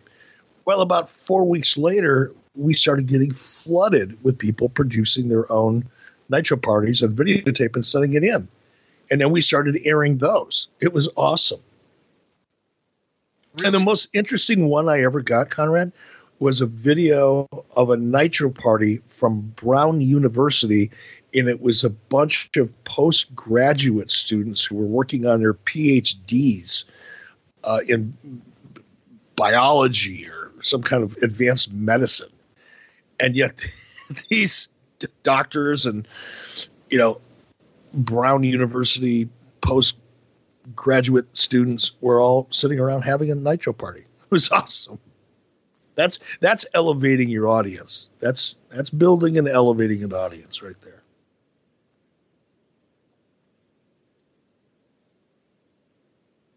I love the old the preceding announcement has been paid for by the New World Order. And how, how about this? Larry's out, Bobby Heenan's in. God damn, I love Bobby Heenan. He was the best. Miss him, miss him a lot. Miss his sense of humor, miss his talent, miss his believability. And I really miss, I miss his storytelling at the bar after the show. Oh, this didn't look good. Yeah. Mongo is supposed to wrestle here. Um, you're gonna love. Maybe you won't. Steve McMichael was supposed to wrestle Ming. Thankfully, that never happened. This comes from the Observer. I love Steve as a as a person in real life, as a guy to belly up to the bar with and have some drinks and bullshit. And he has a a funny philosophy about life and well, pretty much everything. But you gotta assume, like one of the specific torture devices that we could use would be to just force people sort of Clockwork Orange style to watch Mongo McMichael matches. Wow. That's so cold. Like waterboarding or Mongo matches. Just, you know, take your pick, motherfucker. Either way, you're tapping out. Give us the information. brutal, Conrad. You're brutal. Oh, come on. That's funny. Nah, it's mean. Oh, jeez. mean. It's Christmas time. You, th- you threw mean. coffee on Eddie Guerrero. Don't tell me it's mean. I didn't throw coffee on Eddie Guerrero. See, that's a kind of nonsense. that's a kind of bullshit narrative that continues to exist because of comments like that. I didn't throw coffee at Eddie Guerrero. Eddie Guerrero. I threw coffee on the ground while I was in a heated argument with Eddie Guerrero, and it splashed on him. There's a massive difference, a massive difference between throwing a cup of coffee at somebody, which could be considered in most courts as assault, or just getting angry and frustrated and throwing a cup of coffee on the ground and it splattering on somebody. Those are two different things. Let's be clear. There, I feel better. What happened here, Conrad? I was I was in the middle of a rant. So uh, Goldberg laid out Mongo, and now Goldberg's coming to the ring instead. Goldberg- Why did he why did he lay out Mongo? What was the reason for that? Well, they're they're battling over. They got football beef. You see, Oh. Yeah. he's a bear and he's a falcon. God damn it! That'll do it. Did you see uh, Goldberg on the uh, latest uh, Broken Skull session on the uh, network? Him and Steve Austin sitting down to chop it up. I did not. I'm going to see it probably this weekend. I'd like to like to see it, and uh, I want to hear Steve's new show since he's been on WWE. I haven't haven't been able to hear it yet. How is it? Oh, watch the Undertaker one. If you watch the Goldberg one, you may get injured, but watch the Undertaker one. It's real good. I may get injured. Yeah, yeah, yeah. Why would I get injured? Well, I was nervous for Austin when I heard he'd be in the same room with Goldberg. I mean, everybody Goldberg touches, he gives a concussion to or whatever. Ooh. See, there you go again. Kind of the Grinch. Somebody asked me the other day. I did the uh, the after 83 week show with Christy Olson on YouTube, and she said, "So, since you were at the No Holds Bar Christmas party with Conrad Thompson, let me ask you a couple Christmas like questions, Christmas themed questions." And he said, "Of all the people at that party, who would most likely, you know, be considered the Grinch?" oh, you said me? And, uh, I, I said, look, everybody at that party was super chill. We were all having fun. You know, it was really laid back. It was really fun. So it's hard for me to say, but I think deep down inside, Conrad Thompson probably has the potential to be more Grinch like than anybody else in that party. Not in real life, just on the show. No, were you burying people here over the Christmas holidays? You're burying Bill Goldberg. You're burying Steve McMichael. You're just burying people, and I don't get that. For entertainment purposes on the show. By the way, I need Kimberly to do that Arsenio Hall whoop whoop move a little more, a little more. A little more often. Yeah, she did a real good job with that. Let's get some more of the Arsenio Hall whoop whoop moves. These girls are pretty good. Dude, this is like, this is the best nitro ever. Well, From a nitro girl perspective, this might Maybe. be the best right. nitro ever. you might be right on that. Now, you know, what's funny is, you know, we say some silly, outrageous things here on the show sometimes. Guys, we're just trying to entertain you. Let's not ever think this. In real life, Steve's great. I'm sure. St- I'm sure uh, Goldberg is too. But it's a gimmick that I shit on Brutus the Barber. No, Goldberg. Go, Goldberg's not. He's not. Makes it better. Oh, thank you. Oh, uh, yeah, this is a fun thing you guys used to do. When Konnan would come out, you would do like the 1960s version of the Batman villain angle with the camera and just tilt it to the side a little bit. I loved it. I, I just wish occasionally, you know, Konnan would have done like the fake punch at the screen and you would have done pow, bam. God, I wish I would have had that idea back then. That would have been fun. Konnan, for whatever reason, was just born cool.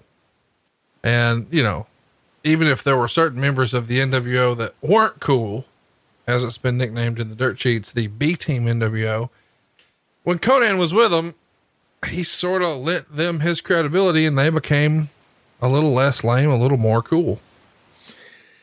To to a degree, not unlike Sean Waltman.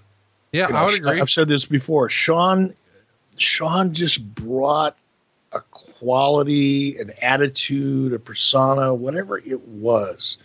He brought something that was so unique uh, that it really added value. He didn't get diluted by Hogan, Hall, and and Nash.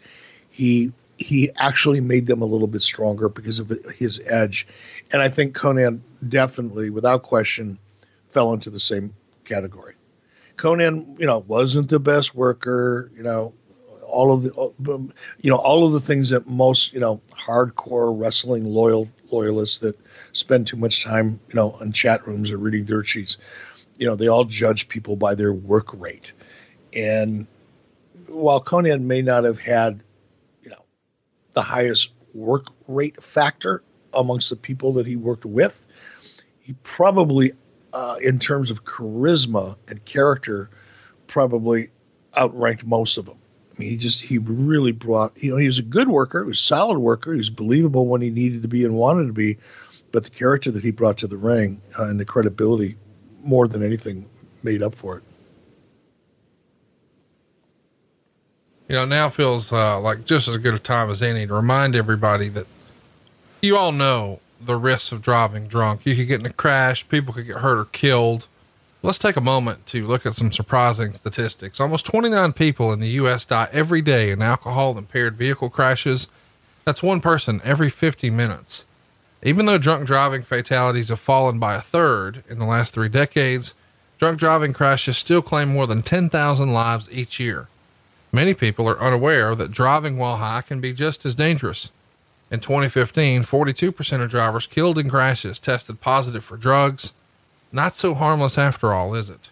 And get this between 07 and 2015, marijuana use among drivers killed in crashes doubled. The truth is, driving while high is deadly. So stop kidding yourself. If you're impaired from drugs or alcohol, don't get behind the wheel.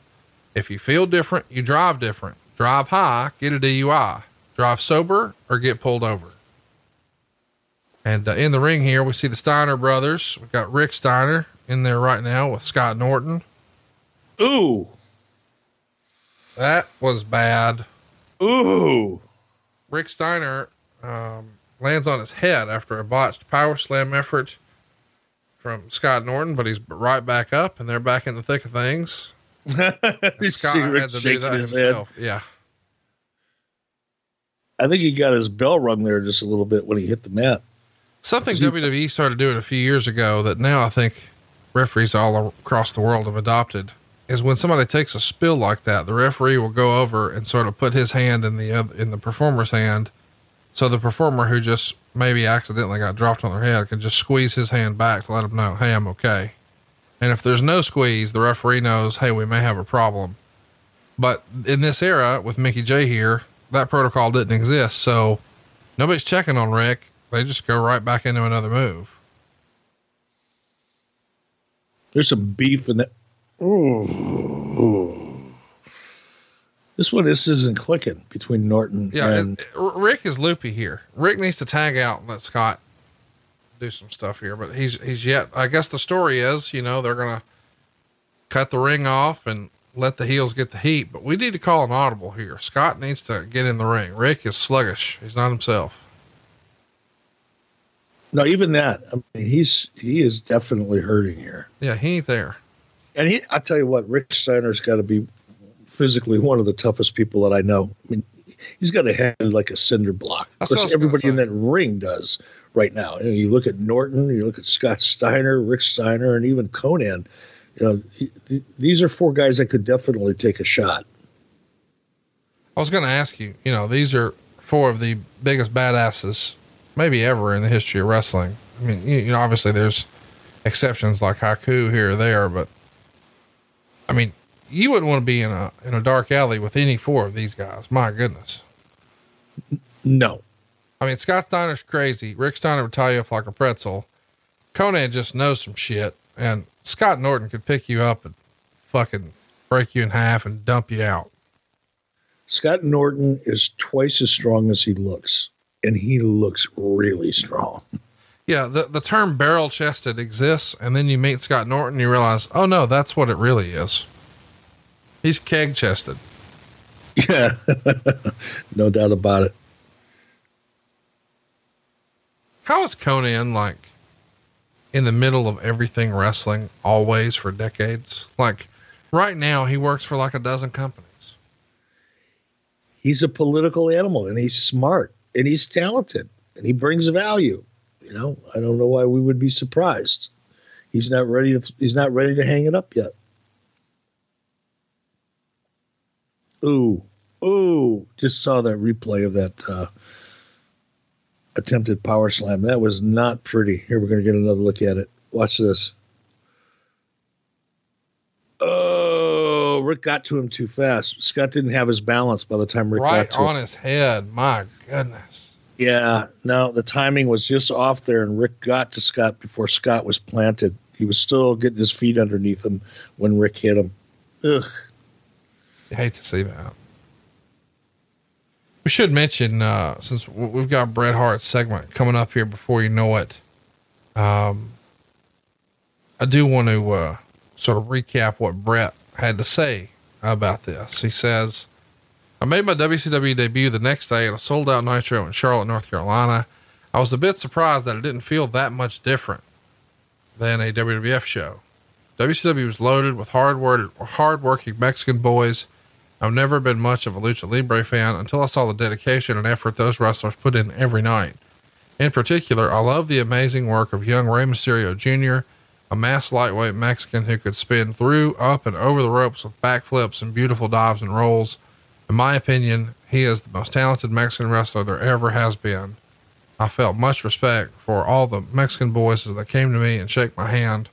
Paul White, the new giant of wrestling at seven foot two and 400 pounds, lumbered up to say hello. And there were old timers like Roddy Piper and Ric Flair and great young talent, including a powerhouse Booker T, and from the Stampede category or territory, Chris Benoit and Chris Jericho. Even Miss Elizabeth was there, now working as Lex Luger's valet. Curt Hennig gave me a big warm smile and a slap on the back, and I felt honored to shake Rick Rude's hand. He'd been at a taped Raw on November 17th, which aired on November 24th, just as he walked out live on Nitro. This was the first and only time a wrestler appeared for both organizations on TV at the same time. Raw was taped on alternate weeks from the live Nitros, and Bischoff would give out the results on Raw matches before they aired. And Rude walked out and delivered a well spoken monologue about the rights and wrongs of professional wrestling. And he said it was wrong for Shawn to claim he was the world champion when Vince had cheated me out of the title. A lot of wrestlers were disgusted by what Vince had done in Mon- Montreal, but Rick Rude was one of the few who actually quit the WWF for good over it. So, you know, we're going to get to uh, the actual segment uh, here in just a few minutes here on the show. But Bret would write uh, of his segment. Uh, that first night in the WCW dressing room in Charlotte, I also met Steve Borden, known as Sting. The hardworking pioneer of WCW was a well built, born again Christian with long dark hair who worked with a white painted face gimmick based on the movie The Crow. For his entrance, he was lowered from the rafters on a steel cable. He'd been famous for his scorpion deathlock long before I ever came up with my own variation of the sharpshooter. And Bret would say, I was bedazzled enough by that sold out Nitro for the first time I felt that WCW might actually work out for me. I had a great first interview and got a good pop when I said, Nobody knows better than me what it's like to get screwed by a referee. That comment set me up to referee Hogan's world title match with Sting at Starrcade 97 in Washington, D.C. on December 28th. Personally, I thought appearing as a referee would be a lackluster debut, but what did I know and what did I care? I wanted to comply to do whatever they asked me to the best of my ability, win, lose, or draw, and then pick up my check and come home safe. Nobody would accuse me of taking this business too seriously ever again. Did you ever have a conversation like that with Bret? Because Bret, for better or worse, has always had a reputation, at least in his WWF run, as taking himself too seriously. I mean, Scott Hall would even be famous for saying Bret was the $400,000 world champion. The concept being he didn't care how much money he made as long as he was champion. And other folks would poke fun at Bret for his house sort of being a shrine to himself, where he's got all of his movie covers and action figures and, you know, magazines. And he's just got a lot of his memorabilia from his career adorning the walls of his own house. And some people thought, mm, that's a little much. He takes himself too seriously. Did he indicate to you that he was going to change his approach here and that he realized he had been taking it too seriously? Or did you ever have such a conversation? Never had a conversation remotely like that. You know, I, and, and I want to say, because I know it's, it's so much easier to, you know, dig up the things that he said about me in the past or others in WCW or things that I've said about him in the past. That's all stuff that we can stir the, you know, the audience up with and get people to react to and all that. But um, my at this point, you know, my relationship with Bret and the conversations that we had up until this point were really solid. I mean, to me, Bret, when I say solid, I mean grounded. Um, Bret was probably just in terms of my conversations with him and my dealings with him and my impressions of him at that time uh, was that he was one of the most grounded, you know, normal people that I did business with. You know, when when when we did talk, we very rarely talked about wrestling. You know, when we weren't in the arena or specifically on the phone talking about a match that was coming up or somebody was laying out. But when we did talk, you know, Bret Bret's a big fan of history, Native American history, uh, in particular. Uh, he, we had a lot of similar interests uh, outside of wrestling. So at this point, you know, in our relationship, most of the conversations that I had with Bret were about as normal as any conversation I've ever had with anybody.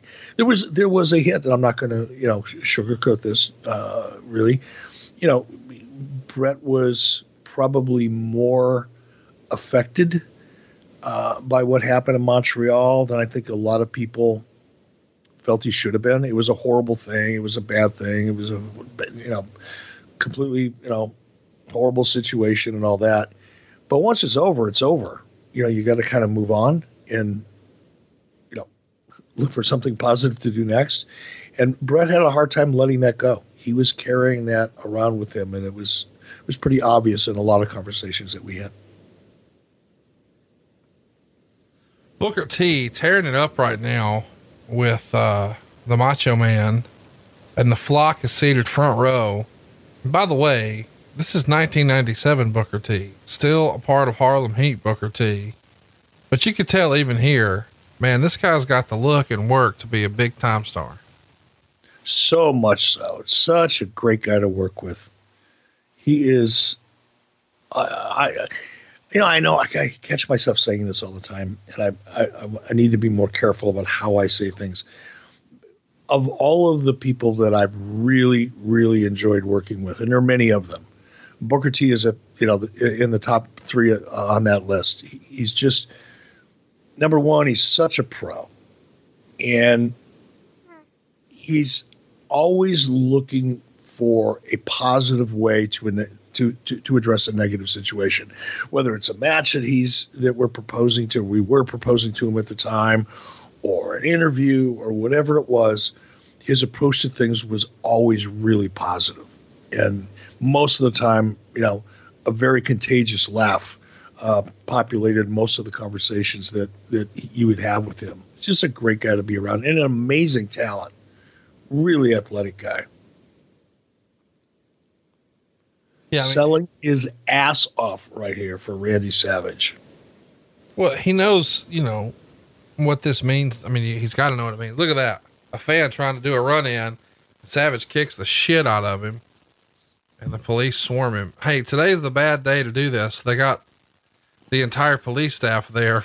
and we just and we just gave them 15 grand. They're going to kick your ass, buddy. What are you doing? You'd have been better off with Randy. How about that spin kick? You see Booker T checking it out on the corner of his eye.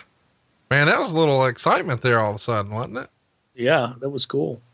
Randy Randy didn't miss a beat either let that be a lesson to you guys and girls. If if you what you're if you're at a live wrestling show, especially on TV, and it's not you know entertaining and it's it's dragging a little bit, just jump the guardrail, jump in the fucking ring. You know, let, listen to you, listen to you. Don't. ladies, gentlemen, men, women, children, on all four corners of the globe. Do not listen to my co host here. Do not jump into the ring just to get attention or because you're bored or because you've had too much to drink or you're trying to impress your friends at home. Do not do that because you will get your ass kicked and then you get arrested. Yeah. That's the best part. You get your ass kicked, then you go to jail. Yeah, but you know what? Might be cool if you did. I mean, cool for cool for the people watching, not cool for the people that were or a person that was dumb enough to do it. I'm just saying, don't you want to trend on Twitter? Don't you want to make the show entertaining? Listen I mean, to you, you sick wanna... fuck. You're trying to get people's butts kicked. Come on, I'm just kidding around. Do not do that. They will kick your ass. You will have some paperwork involved. It's not a good call. Macho Man finishes him off here. A little help from Miss Elizabeth, who was uh, either Booker T was out of space or out of place, or Liz was. She came scurrying around to the other side in those high heels to make sure she tugged on his leg, and he didn't get to just jump off smooth. But not enough to finish the Macho Man. Macho Man picks up the win. Big deal though to have a singles match with the Macho Man for uh, a, essentially a tag wrestler here in Booker T. He's still so early in his run. By the way, we've got uh, our, our Chris Benoit match coming up. He's going to be taking on friend of the show, Scotty Riggs. But first, more Nitro Girls. Oh, Nitro Girls and fedoras. That's pretty cool. Is this their smooth criminal routine? It is so cool. Yeah, we need more of this. I don't think you can do this in 2019, but I mean, there's cheerleaders for every sports franchise. Why couldn't you do this in 2019, for mm, God's sake? Oh, those fucking, the wrestling Twitter people will come for you. Oh, fuck them. they're just, they're just looking for something to bitch about. There is nothing wrong.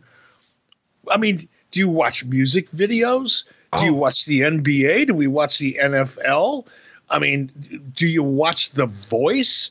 I mean, come on. There are dancing girls everywhere. Why is having girls dancing on a wrestling show considered to be inappropriate or uncool for any part of a wrestling? I don't get that. Let me try this, Eric. Let me just try this on, see what happens. If you, all right, girls, all four of you who are listening, I need you girls to get together and let's do a flash mob in the middle of SmackDown. And let's have you girls time it where you jump in the ring right before they're about to get started. And then you just do a dance routine, just like what we've seen. And, you know, we, we freestyled several months ago here on the show that maybe there should be, you know, the SmackDown gals or something like that. Well, well, damn it, we can still make it happen. Eric doesn't have to be there for it to happen. You can do it in his honor. Just slide in there on, on live on TV on Friday and when they take you backstage, tell Bruce we said hello. Just say, yeah, right before they take you out in handcuffs. Oh, by the way, I, I can't believe I, I buried the lead here. We've got some phenomenal shirts over at ericbischoff.com. For one, I'm a big fan of uh, Unfuckwithable, which we've talked about as a word that describes Ron Simmons a lot. It's one of the cooler shirts that we've got. But then we have got a straight out of Compton inspired shirt that says straight out of catering which if you're a fat guy like me, this is a great shirt. Uh, and there's even one that has a New Japan inspired twist. Instead of the lion in the middle, it's a caricature of uh, Eric Bischoff. Instead of King of Sports, New Japan Pro Wrestling, it's King of Catering, Eric Bischoff, 83 weeks. We've also got a King of the Ring inspired, King of Catering. Yes, King of Catering. But the two that I know you're going to love the most, Eric, one is uh the the drawing of you, and it says "Bish, please," which is pretty good. And then one that looks like a wooden sign with a donkey on it, and it says "Eric's Donkey Show, where the big boys play." I got to get that. What's great is behind the scenes, I sent Eric this graphic, and and he immediately replied, "My God." You got to check this out. Eric's Donkey Show, where the big boys play. Check it out right now. EricBischoff.com. While we're um, watching here, I'm checking my settings because I've just lost my audio in my headphones, and I want to make sure that, for whatever reason, that doesn't affect the um, audio input, which is my voice. So bear with me for just a minute. No big deal. While you're trying to uh, troubleshoot, we're checking out Scotty Riggs, trying to pull the hair out of Chris Benoit. You just changed the setting there. It sounds back to normal on my end. Speaking of hair, Charles Robinson wearing it out here. He looks like, I don't know, that almost looks like a different person from the Charles Robinson we know now. Where are you at time code wise? He may have gotten a little taller. Uh, I'm at uh, one hour, 36, 08, 09, 10, 11. Snapmare, Snapmare by Chris Benoit at 136, 17. 18. All right, I'm at 136.44. This is as close as we're going to get. By the way, I can say, sound, make myself sound really smart here by being able to predict what's going to happen next, only because I'm running about 15 seconds ahead of you. I love the. I bet you. uh, I bet you right now, Chris Benoit. I think he, no, he's going to take a shot to the midsection. Oh, look, there he's doing it. It's almost like you're you're interviewing for a job here. The way you're predicting everything, like you're. You I know, want- right? You're going to be like a uh, a dirt sheet writer before you know it. Here's what I think is going to happen. But you know, things can change. Let me cover my ass. What's Scotty Riggs doing now? Do you know? You know, I'm not sure, uh, but I know I know he listens to our show and he doesn't miss an episode of uh, of Arn Anderson's show either. So he's a big podcast listener. I think he's, I think he's in Florida because occasionally he'll post pictures of the beach. This is where, and I'm still in Florida. I'm going to be in Florida until at least the middle of January. And this is, I think, where probably more wrestlers live in Florida than any other state in the United States. And, well, I guess I know why. Number one, the weather's great. Number two, there's no state income tax. There's, you know, two major, three major airports. So I, I get why everybody lives here. But can you think of another state that is the home of more wrestlers than Florida? I can't. No, it's got to be, well, a few reasons. One, the climate. Two, state taxes. And three, I recently learned that you can be sued and they can't take your house. I mean, O.J. Simpson. They took everything that man owns, but they weren't able to take his house. You you can. That's the one thing that they can't take, no matter what you do. You could go out and and commit one of the most heinous crimes against somebody, and they could sue you for everything that you have. And they won't get your house if you have one in Florida. So there you go, boys and girls. You learn something new every day. Yep. And then, but the no state income tax thing is a big thing to me. We don't have any state income tax in Wyoming either, which is one of the reasons I was excited to move there. There's no state income tax in Tennessee. There's no state income tax in Texas. There's no state income tax in South Dakota, I think. There's a couple places where there are no state income taxes. But I think the combination of no state income tax and, and the weather is probably what does it. Yeah, I mean, I like the weather better in California, but the tax is crazy. the the weather in California, Southern California weather is the best. I'm not going to lie. I love Southern California when it comes to the weather. There's a lot of things I don't like about Southern California, um, but taxes are at the top of the list. It is the most expensive state to do business in. Uh, I, I, mean, I think it's worse than New York. It's horrible. It's horrible doing business in California. Can you believe that, uh, that guy close Torrie Wilson? It's hard to imagine. I know, right? You just how did that happen? What were the what were the conditions? What were the variables? What was it about Billy Kidman that Torrie Wilson found so attractive? And I'm not knocking, you know, hey, Billy Kidman's a super guy. Super guy. Good looking guy too, I guess, by most people's standards, but damn, Torrie Wilson? Come on. Man, I was, re- I was really that's proud extra to that's, see. that's that's extra special hot sauce. It's kind of cool to see Van Hammer actually show up to a booking here. See, there you go again. Christmas spirit out the fucking window. Just gone. gone. Shift rated. And now, who are we going to bury next? Who can we make fun of next? Oh, there'll be somebody. sure. Sure, there will. Probably be me. Probably. I mean, but it's a, it's an oldie but a goodie. People love when I bust your balls and you wig out and we start screaming. It's good stuff. But I don't wig out as much anymore, do I? I know it's not the I've- same. I, I've- try I- to. I try so hard. I try to control myself. You're making me a better person.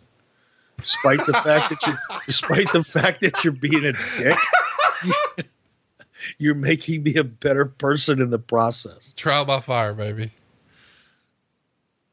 This is smoky smoky scary sting. And you know what? This is the best thing, man. You talk about such a character change when you really think about the vibrant, full of color, blonde hair, flat top surfer sting to this one. They could not be more different. But I mean, those two contrasts. I don't know that we've really talked about that, but you look at the uh, the neon sting to this black and white sting, and then you look at the red and yellow Hulk Hogan, and you look at NWO Hulk Hogan or Hollywood Hogan. There are some similarities there where it's just man it's a 180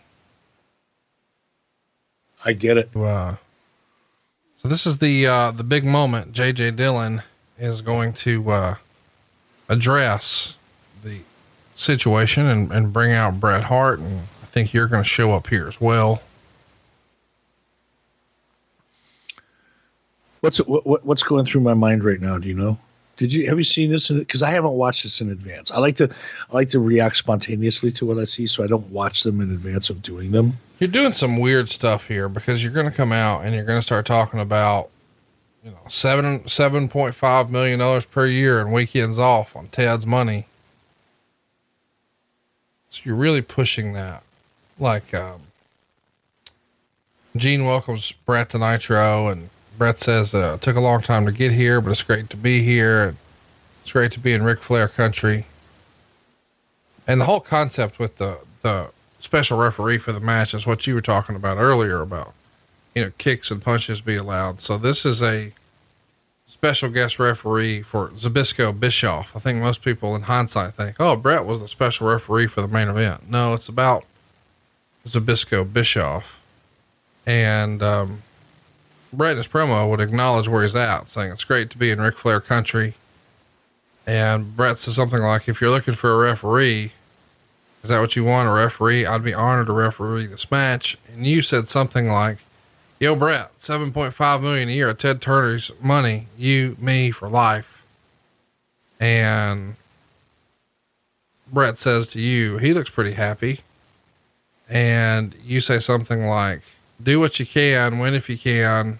Or I'm sorry, he says, do what you can, win if you can, but don't look to me for any help because nobody knows better than I do what it's like to be get screwed over by a referee. So you're on your own jack. And then you repeat, Bret, 7.5 million a year, weekends off, Bret. And Bret walks away. Hmm. By the way, so er- so my char- my heel character was looking for someone to give me an edge in my match against Zbyszko, and who other than to to go after a referee that knows what it's like to be screwed. So I and, and give him seven and a half million dollars. So I, I I get it. I understand the premise. are you high on life or did you do a couple of rails before you come out on this segment? No, I was high on life. You're fucking jumping around like you're coked up here. No, it wasn't my thing. Never was. You're like in the best mood in this segment. These shit eating grins and these facials and It was a Christmas season, and we were com- we were coming into the holidays. We were outperforming the WWE by a mile. We were setting the tone. We were changing the industry. We were breaking all kinds of records. We were selling out everything that we did. So of course I was. But man, I do look a little goofy here, don't I? I love you're like dismiss, dismiss. Well, fuck, I don't remember that day, but looking at me, Yeah, what a fucking idiot! I'm bouncing around like a 12 year old kid. I think I really wanted to hit AJ or uh, JJ. I mean, I dude, still, I still do. I mean, JJ's got a face you just want to punch. look at you. What are you doing?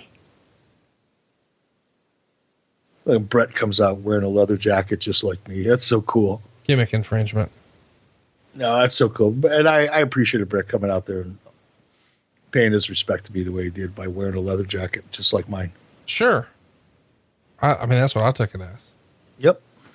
Yep. Look at me. Eric's so happy. He's jumping up and down like a 12 year old kid. oh my God. We got to come up with a, an Eric Bischoff doll next year in time for Christmas. We don't need Elf on a Shelf. We need, what would it be? Eric Bischoff with a nose full. That's it.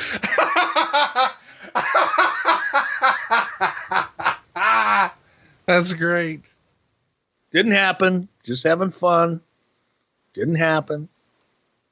Look at you doing the old Notre Dame shit to the crowd. You're just wired up, man. I did that a lot. I did that was that was kind of my gimmick. That and pointing to my dimples. That's outstanding. I did, you know what I just realized? What's that, bud? You're doing your best Jimmy Hart impression here. Oh my God, you are such a dick. No, but I mean, he jumped around, baby. I mean, that's, you just got to do that. Get that high pitched Mickey Mouse shit going, and I couldn't. I, I couldn't get my voice to squeak like that. If you put my nuts in a vice, I couldn't get my voice that high. Well, I know what I'm trying. Next time you stop through, let's just Here. see hypothetically. Hypothetically, what would happen? You, me, Ted Turner's money for life. Bret was, you know, Bret was so cool here. He never changed expression once. Now, I don't. Oh, caught me just when I thought I had Bret in the palm of my hand. Just when I thought he was going to buy that seven and a half million dollar bullshit, he pumps the brakes. Uh oh. Eric Bischoff could be in trouble in his match against Larry Zbyszko just when you think you had Bret Hart right where you wanted him and you had complete control of the situation, Eric, he pulls the rug out from underneath you and throws a giant fucking monkey wrench into your plans. Oh shit. Larry Zbyszko's gonna kick my ass. That's what I'm thinking right now. Unless I unless I can fix this, unless I can resolve this problem, I'm in a world of trouble. How's that for color commentary on my own frame of mind? Bret's just looking at me like I'm crazy. I wonder what Bret was really thinking at this moment. Uh, I can't believe I'm getting paid for this. a lot. I mean, he's getting the, the richest contract of his career, and he's going to referee a match between Larry Zbyszko and Eric Bischoff. Look at your pose. Look at the way. You Listen, I was one of the best characters going. You have to admit it. Oh, I'm not. It's, it, it's, hard for me to say that with a straight face, but it's true. You are a great television character without question. You know, which is one of the reasons I think when you went back to WWE earlier this year, a lot of people were like, "Oh, they're going to bring him in on screen because you did such a good job at it." Yeah, but that was twenty some odd years ago. I'm a little outside of the demo nowadays, if you know what I mean. How many how many 64 year old people do you think wrestling fans want to watch on television? How old's Hulk Hogan? Uh, with that exception. Ric Flair 70. Uh, okay. Another exception. I'm just saying. I mean, when I think of, you know, old time elderly gentlemen who people want to see on TV, it's like Vince McMahon, Eric Bischoff, Hulk Hogan, Ric Flair. Old time elderly? Elderly? Bro, you're AARP. Like when you were in town, everywhere we went, I let you drive because we got to park closer. We did you have muck, to eat, you mucker father, elderly. we did have to eat supper at four thirty, but it was worth it. Yeah. and we went to Denny's to get the old age discount. Right? yeah, if we let you pay, it was always fifteen percent cheaper. It was great. Oh, you're such a dick. Elderly. It's the first time anybody's called me elderly in fairness, I was referring. I'm 64 years old. I'm not elderly. I was referring to Pop Pop. He's 70. Okay, that's that's old. It is old. Oh my god, it's older than dirt. Does dirt get that old? I think so. Okay, here comes professional wrestling's first and foremost metrosexual, Marcus Alexander Bagwell. How much money do you think lifetime he spent on disposable razors? Between the disposable razors, the nutritional supplements, we'll even go at that, and you know, silicone calf muscles. I don't know. He spent a lot of money. Yeah, I don't think a, a, lot of people are in the loop on that, but he even let MTV film like, uh, I forget what the, the true life was, but a decade or maybe 15, maybe even more years ago, there was a reality series called MTV True Life, and it would be like, I have this, I am doing that, whatever. His was like a botched plastic surgery, and he had calf implants that were leaking and not going according to plan. So he met him at an O'Charlie's or something and talked about his calf implants. And uh, then all these years later, I realized, hey, that's why he wrestled with these loose boots because he was concerned with what Flair would call minuscule calves. minuscule. And you know, you look at Bagwell, and he's you know he's got big, you know, muscled up shoulders. He's got a big, thick neck. He's got you know great arms, great chest. But for whatever reason, you know, I guess his calf muscles didn't respond to the type of workout or nutritional supplements he was using at the time, and he just couldn't get calves. He, he had the calves of a 135 pound guy you know, in a, the upper body of a 240 pounder. So he, he decided to get silicone calf implants and took a tremendous amount of heat as a result. Let's talk about that. What type? I mean, how do the boys know? Is he stupid enough to tell them, or he has to tell the office, "Hey, I can't work this week because I got calf implants." I don't know. I don't remember that. That was before I really got into management. I was, this is when I was still an announcer, so I'm not sure how he uh, appropriated the time off to be able to pull that off. But the abuse he had to take backstage was relentless. Yeah, I'm sure. By the way, um, Okerlund was scheduled to interview Lex Luger. Luger's music would play, but it was Bagwell who came out. Then they switched to the NWO music, and Buff is essentially saying Luger's never and won't ever beat him. Luger's going to come out and make fun of Buff for celebrating DQ and count out wins like he won the Super Bowl. And then he says, while you were jabbering away, Buff, I checked with the production crew and they said there's time for a match.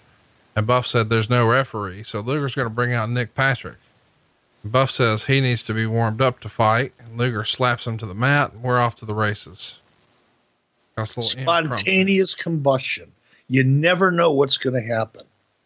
Isn't that more interesting than having this match booked and promoting it a week earlier?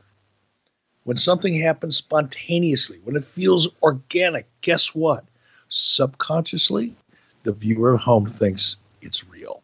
They allow themselves to get sucked into the storyline or the angle or whatever it is you're trying to do here.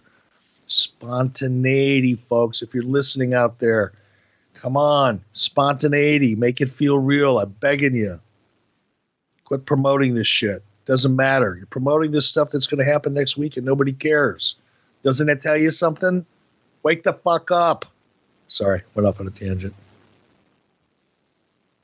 Let's talk about uh, Bret Hart the next day. He says the following morning at the Charlotte airport, I ran into none other than Earl and Dave Hebner Earl came up to me with his hand out and an apologetic look on his face that refused to shake his hand, warning him calmly, Don't talk to me.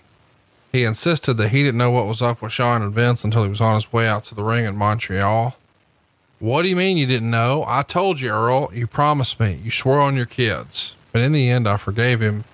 I knew that Vince held Earl's livelihood in his hands, and the only thing Earl was guilty of was not having the guts to take a stand against the man who wrote the checks. And then Dave asked me if I thought Bischoff would either take him or Earl on, and I told him I'd ask. Do you remember ever being asked or ever considering doing business with Dave or Earl Hebner? Mm, if he did ask me, I don't remember it. I'm not saying he didn't. I'm just saying I don't remember it. I think I would have remembered it. I mean, I don't know. It's hard to say, but I, I th- you know, it's like, wait a minute. Bret Hart just asked me to hire the referee that was a part of the screw job. Right. That would have that kind of would have stood stood out to me. But then again, who knows? Maybe he did. Maybe it was over the phone and it was part of another conversation. I don't know. I don't want to call him. You know, I'm not going to call bullshit on it. I just don't remember it. Two things I want to ask you about. Uh, one is this comment from the Observer. Even though Bischoff is a good performer in his role and has a major match coming at the pay per view, the idea of him running out four different times on Nitro is bad on a lot of levels. With so many quality wrestlers not able to get any airtime, let alone interview time, it's a morale killer at best. The charges of an ego being out of control are going to naturally be everywhere. So he's not saying that you have an ego out of control, but he is saying that this would lead a lot of guys who aren't getting TV time to be upset he's freestyling and he's probably not far off. Did you ever consider when you would see a format like this, like, oh, four times? I don't know that I need to be out there that often. Or was it, well, you know, on some level, I got to get this shit over and I got to sell it. And I, I don't know who I can count on to do it, but I know I can. So I'll go do it. It was neither, neither. Um, it, it and I look what Dave wrote at that time was accurate, true um, a good observation, a solid observation. Um, I think in in hindsight, you know, I wouldn't let any performer go out four times on the show. Knowing what I know now, you know that I didn't really, you know, I, it's not that I didn't know it; it's that I I, I didn't uh, I didn't I didn't put that much credibility into it. Um, but I wouldn't have gone out as often as I did, and I, and I think the reason for it, though, and I, and again, this is going to sound like rationalizing it and justifying it. I'm not trying to do that because it, at the end of it all, it, it is wrong. You're either overexposing the talent or you're you're spending too you're, you're overexposing the talent uh, and you know overshadowing other talent that needs the time. But here's the thing, it was fucking working, and it's hard not to go out and and put yourself or put somebody else in certain situations when you know you've got a hot story and you've got a hot angle. And in my case and it's really awkward talking about myself like this but there wasn't a lot of people in the industry that had more heat and I'm talking about in WWE or in WCW that had more heat than I did at this point I just did and you know part of the the real pleasure in being a heel that has that much heat is you know you're going to be able to get a lot of people over with it. In other words, in my case in particular, and this is, you know, this is really the beginning of me allowing people to kick my ass. Up until this point, I think, you know, people would get to me occasionally, but for the most part, I was playing that chicken shit heel pretty well and not allowing people to get their hands on me, with a few exceptions. Um, and because of that, I was able to sustain my heat. But like I said, the cool part of that is, you know, at some point you're gonna sh- you're gonna give that heat back to somebody. You're you're gonna give all that energy back and, and that equity. So it, it was a lot of fun, but I think that probably clouded my judgment more than anything. Not not the ego part. And I was like, oh, I get to be on TV again. That wasn't it. It's never been that for me. It's never been that for me. Not the first time I didn't. The first time I was on camera, I didn't want to be on camera. I had no choice in the matter. You know, when I became an announcer, um, it was more out of necessity, and it was something that I was decent at. I wasn't one of the best announcers going, and I know that. But in, in terms of play-by-play, I was not as good as Tony, but close enough to be functional. And then when Nitro came along, I was probably better than anybody in that play-by-play role because it was mine. I mean, I I knew it. I knew where we were going. I knew what I was trying to communicate better than anybody. Um, and I was probably more passionate than anybody else could have been in that role for obvious reasons. Uh, those are the reasons why I did it, not because my ego required it.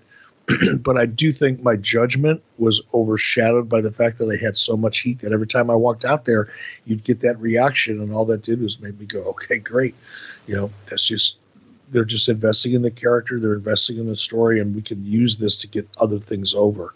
And that really was my logic, but it was it was bad logic. I love that NWO sign that said Nash was Oz. That's awesome. I just saw that. I've never that's funny. Something else that's in the Observer in this era says uh, Bischoff signed a four year contract extension. Boy, of all the times to get an extension, just a couple of days before the biggest pay per view ever when everything sold out. This is good timing for a new contract. Congratulations, Consir. Oh, I did. I signed a new contract. Yeah. I was I was waiting. Oh, Well, that's why I was so fucking giddy when Yeah. I was in the ring. You got paid, baby. I didn't have a nose full of blow. I had just signed a new four year deal. You didn't have a nose full of blow. You had a pocket full of dough.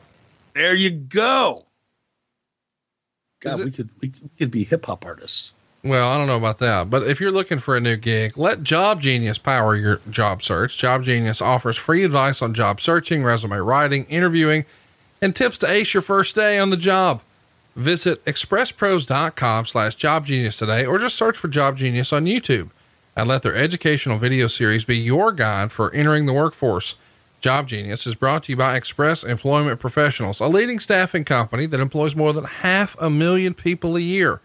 Now, Express offers good paying jobs in administrative roles, including customer service, sales, accounting positions, as well as skilled labor jobs like drivers, forklift operators, welders, and even CNC programmers. Apply now at expresspros.com or just call your local office. You can even complete your application over the phone. You see, Express knows jobs, so it's time you get to know Express. One Express associate in New York said Express is far more professional than other staffing agencies, and they found me work right away. A job seeker in New Jersey said Express is simply the best. They're effective, efficient, and do what they say. When you apply for a job, you need a callback, an opportunity to interview. So let your local Express employment specialist help you out. Job seekers never pay a fee at Express, and each week, Express has thousands of open positions. Don't go it alone in your job search. Get to know Express. Find your local office right now at expresspros.com or on the Express Jobs app. And we uh, we want to thank Express. This is uh, our next to last show this year. They've been a big sponsor for us this year. They've helped a lot of our listeners get some new gigs. And if one of your New Year's resolutions is to get a new career started or just make more money in your same line of work next year, you need to check out Express Pros. Curt Hennig. God, I miss Curt. By the way, how great would he be today if he was still around with this whole NXT AEW stuff and the rise of conventions, the rise of podcasting? He would be a natural fit for any of those. Oh my God, yes, especially on a podcast. He's another one that with great sense of humor. The stories that he could tell. Oh my God, that would be awesome. His timing and wit and sense of humor, the perfect cast, the perfect podcast. Come on, so many good names. Would have been great. And you know, he would have had some fun uh, interactions at conventions and, and stuff. I mean, can you imagine doing a podcast with Curt Hennig just asking about his favorite ribs? Oh my God, it would have been tremendous. Because he was like the king of ribs, right? Is that what you've heard over the years? Yeah, him and Fuji were supposedly two of the biggest. Hey, I know that you uh you get tired of me quoting the Observer, but man, there was something in it this week that I was just like, this is this is fucking something else. You know, the the new Richard Jewell movie you and I talked about, and our and our friend uh, who listens to the show and is a, and is a big fan of our podcast, uh, Paul Hauser is uh, the the lead character. He he plays Richard Jewell in the movie. And in the Observer this week, Dave wrote Mike Tenay, in noting the new Clint Eastwood movie on Richard Jewell that came out, noted that Jewell once came to a WCW show in Chicago. There was a party at the House of Blues arranged by the General Bruce MacArthur, who was one of Ric Flair's best friends and is part of the Chicago Blackhawks ownership group. Jewell was in town because he and his mother were guests on Oprah that day and went to Nitro after. Jewell came over to meet Bobby Heenan and Tenay. When Bobby Heenan said, Richard, let me take you down memory lane, kaboom. Oh, Jewell's God. face turned completely pale and he and his mother quickly left. And that was in the Observer. And I thought that is the most Bobby Heenan story I have ever heard fucking ever. Wow. I guess you never heard that one. I never heard that before, but as you were reading it to me, I could actually hear Bobby Heenan's voice saying the words. That is so typical Bobby. I don't know if it really happened or not, or something that somebody. I, I would imagine Mike Tenay must have told told that version of the story or his his take on the story to Dave. Um, so it's probably true, but God, I could hear that. I could hear that. Oh, what a heel! Kaboom.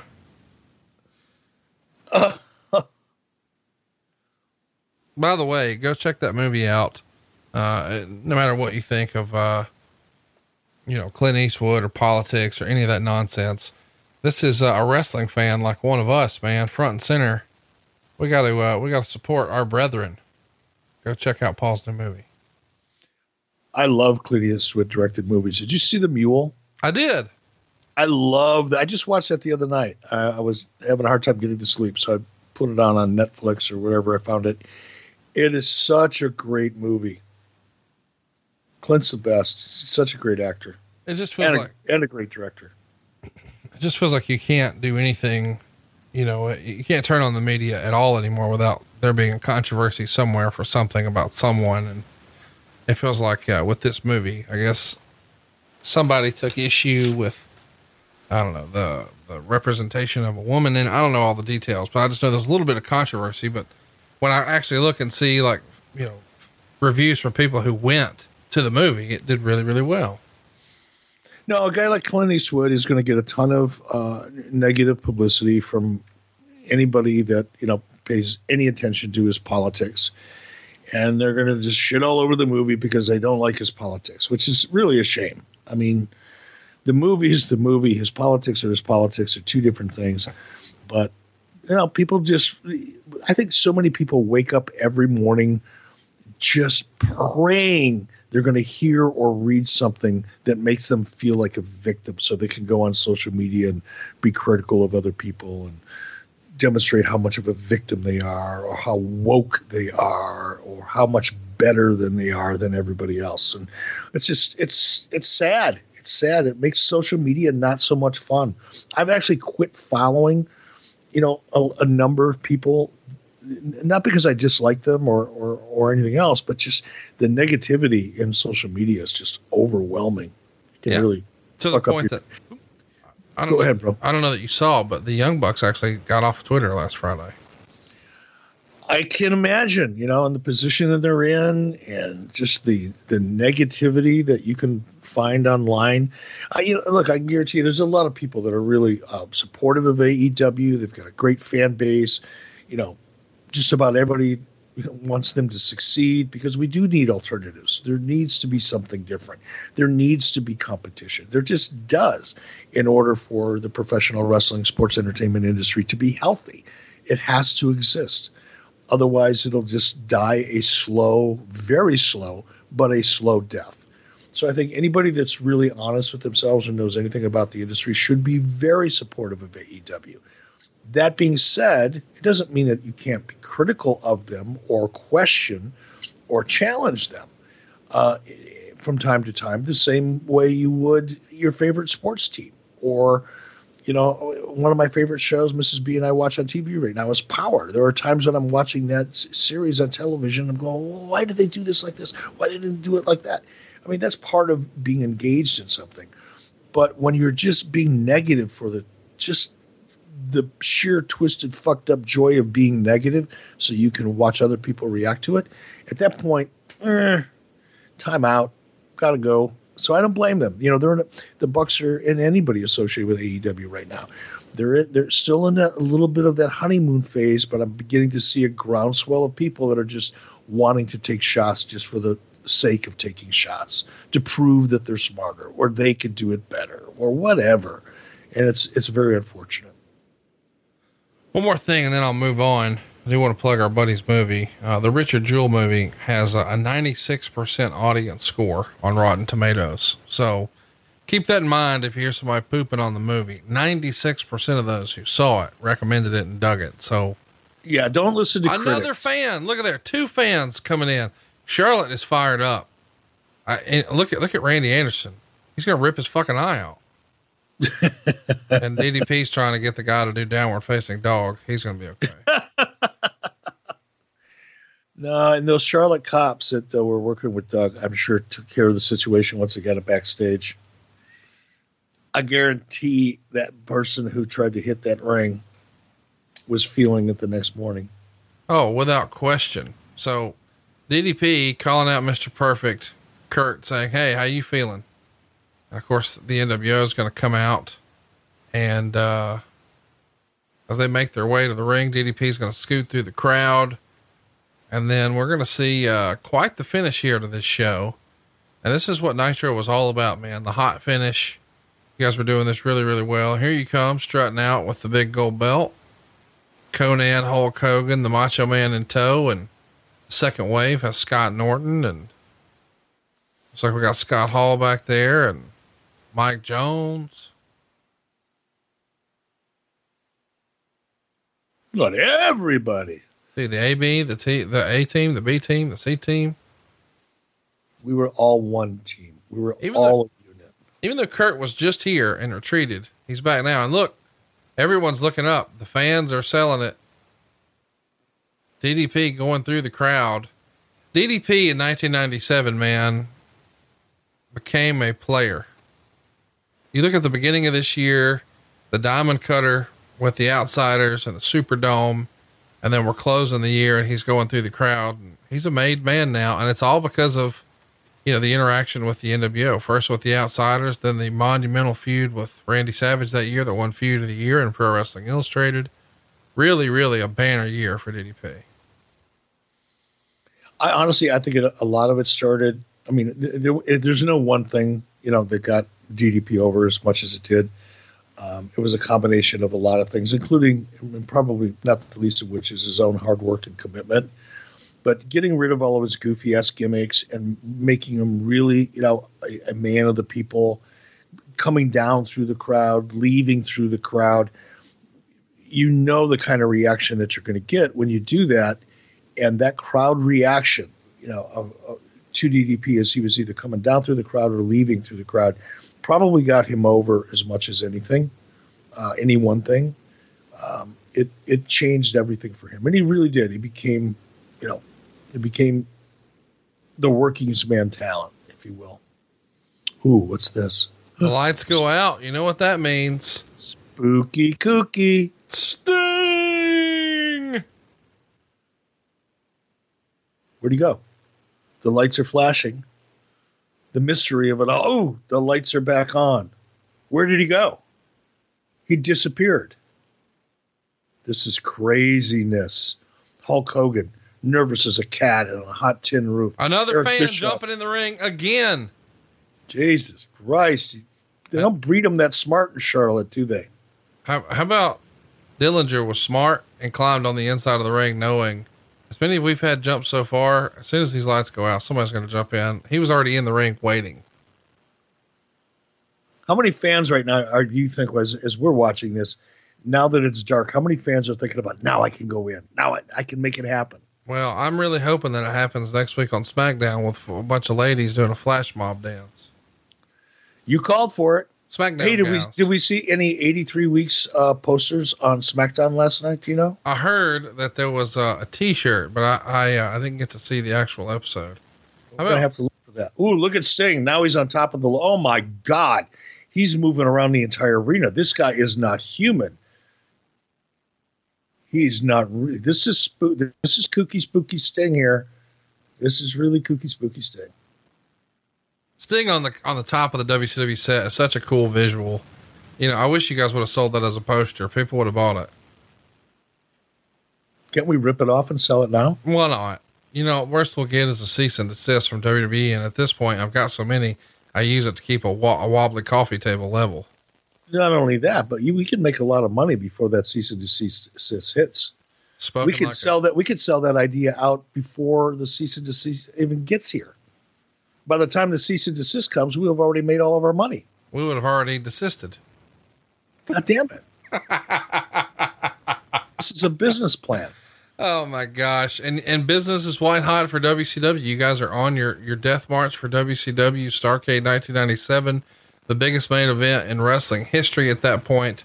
Certainly the most talked about in the history of WCW. But I mean, I think you'd have to go back to Hogan Savage at WrestleMania 5, maybe even Hogan Andre at WrestleMania 3. But even those, none of them had the length of the storyline that this one did, nor the heat. We're on our way. and You can go enjoy that show anytime you'd like in the archives at 83weeks.com. Uh, we should mention, as you might imagine, Nitro gets a 4.1 for this show, Raw gets a 2.7. Uh, so it smiles all around. And it'll be smiles next week. Of course, this is our next to last show of 2019. We're going to uh, finish out the year strong. Next week, we'll be covering Starrcade 1993. uh, Ric Flair, Big Van Vader for the world title. And oddly enough, right here back in Charlotte, where this very Nitro took place. What are the odds of that? Odds of it are pretty good. Charlotte was a fun place to work. Well, and we hope you've enjoyed our work this week, visiting a little Wayback Machine from 1997. Next week, it will not be Watch Along Jones. So be, be comfy this uh, Christmas and sitting around and watching Starrcade and the recliner. Get ready. Starrcade 93 next Monday, right here on Westwood One. It's 83 weeks with Eric Bischoff. Merry Christmas! Ho, ho, ho, ho, ho.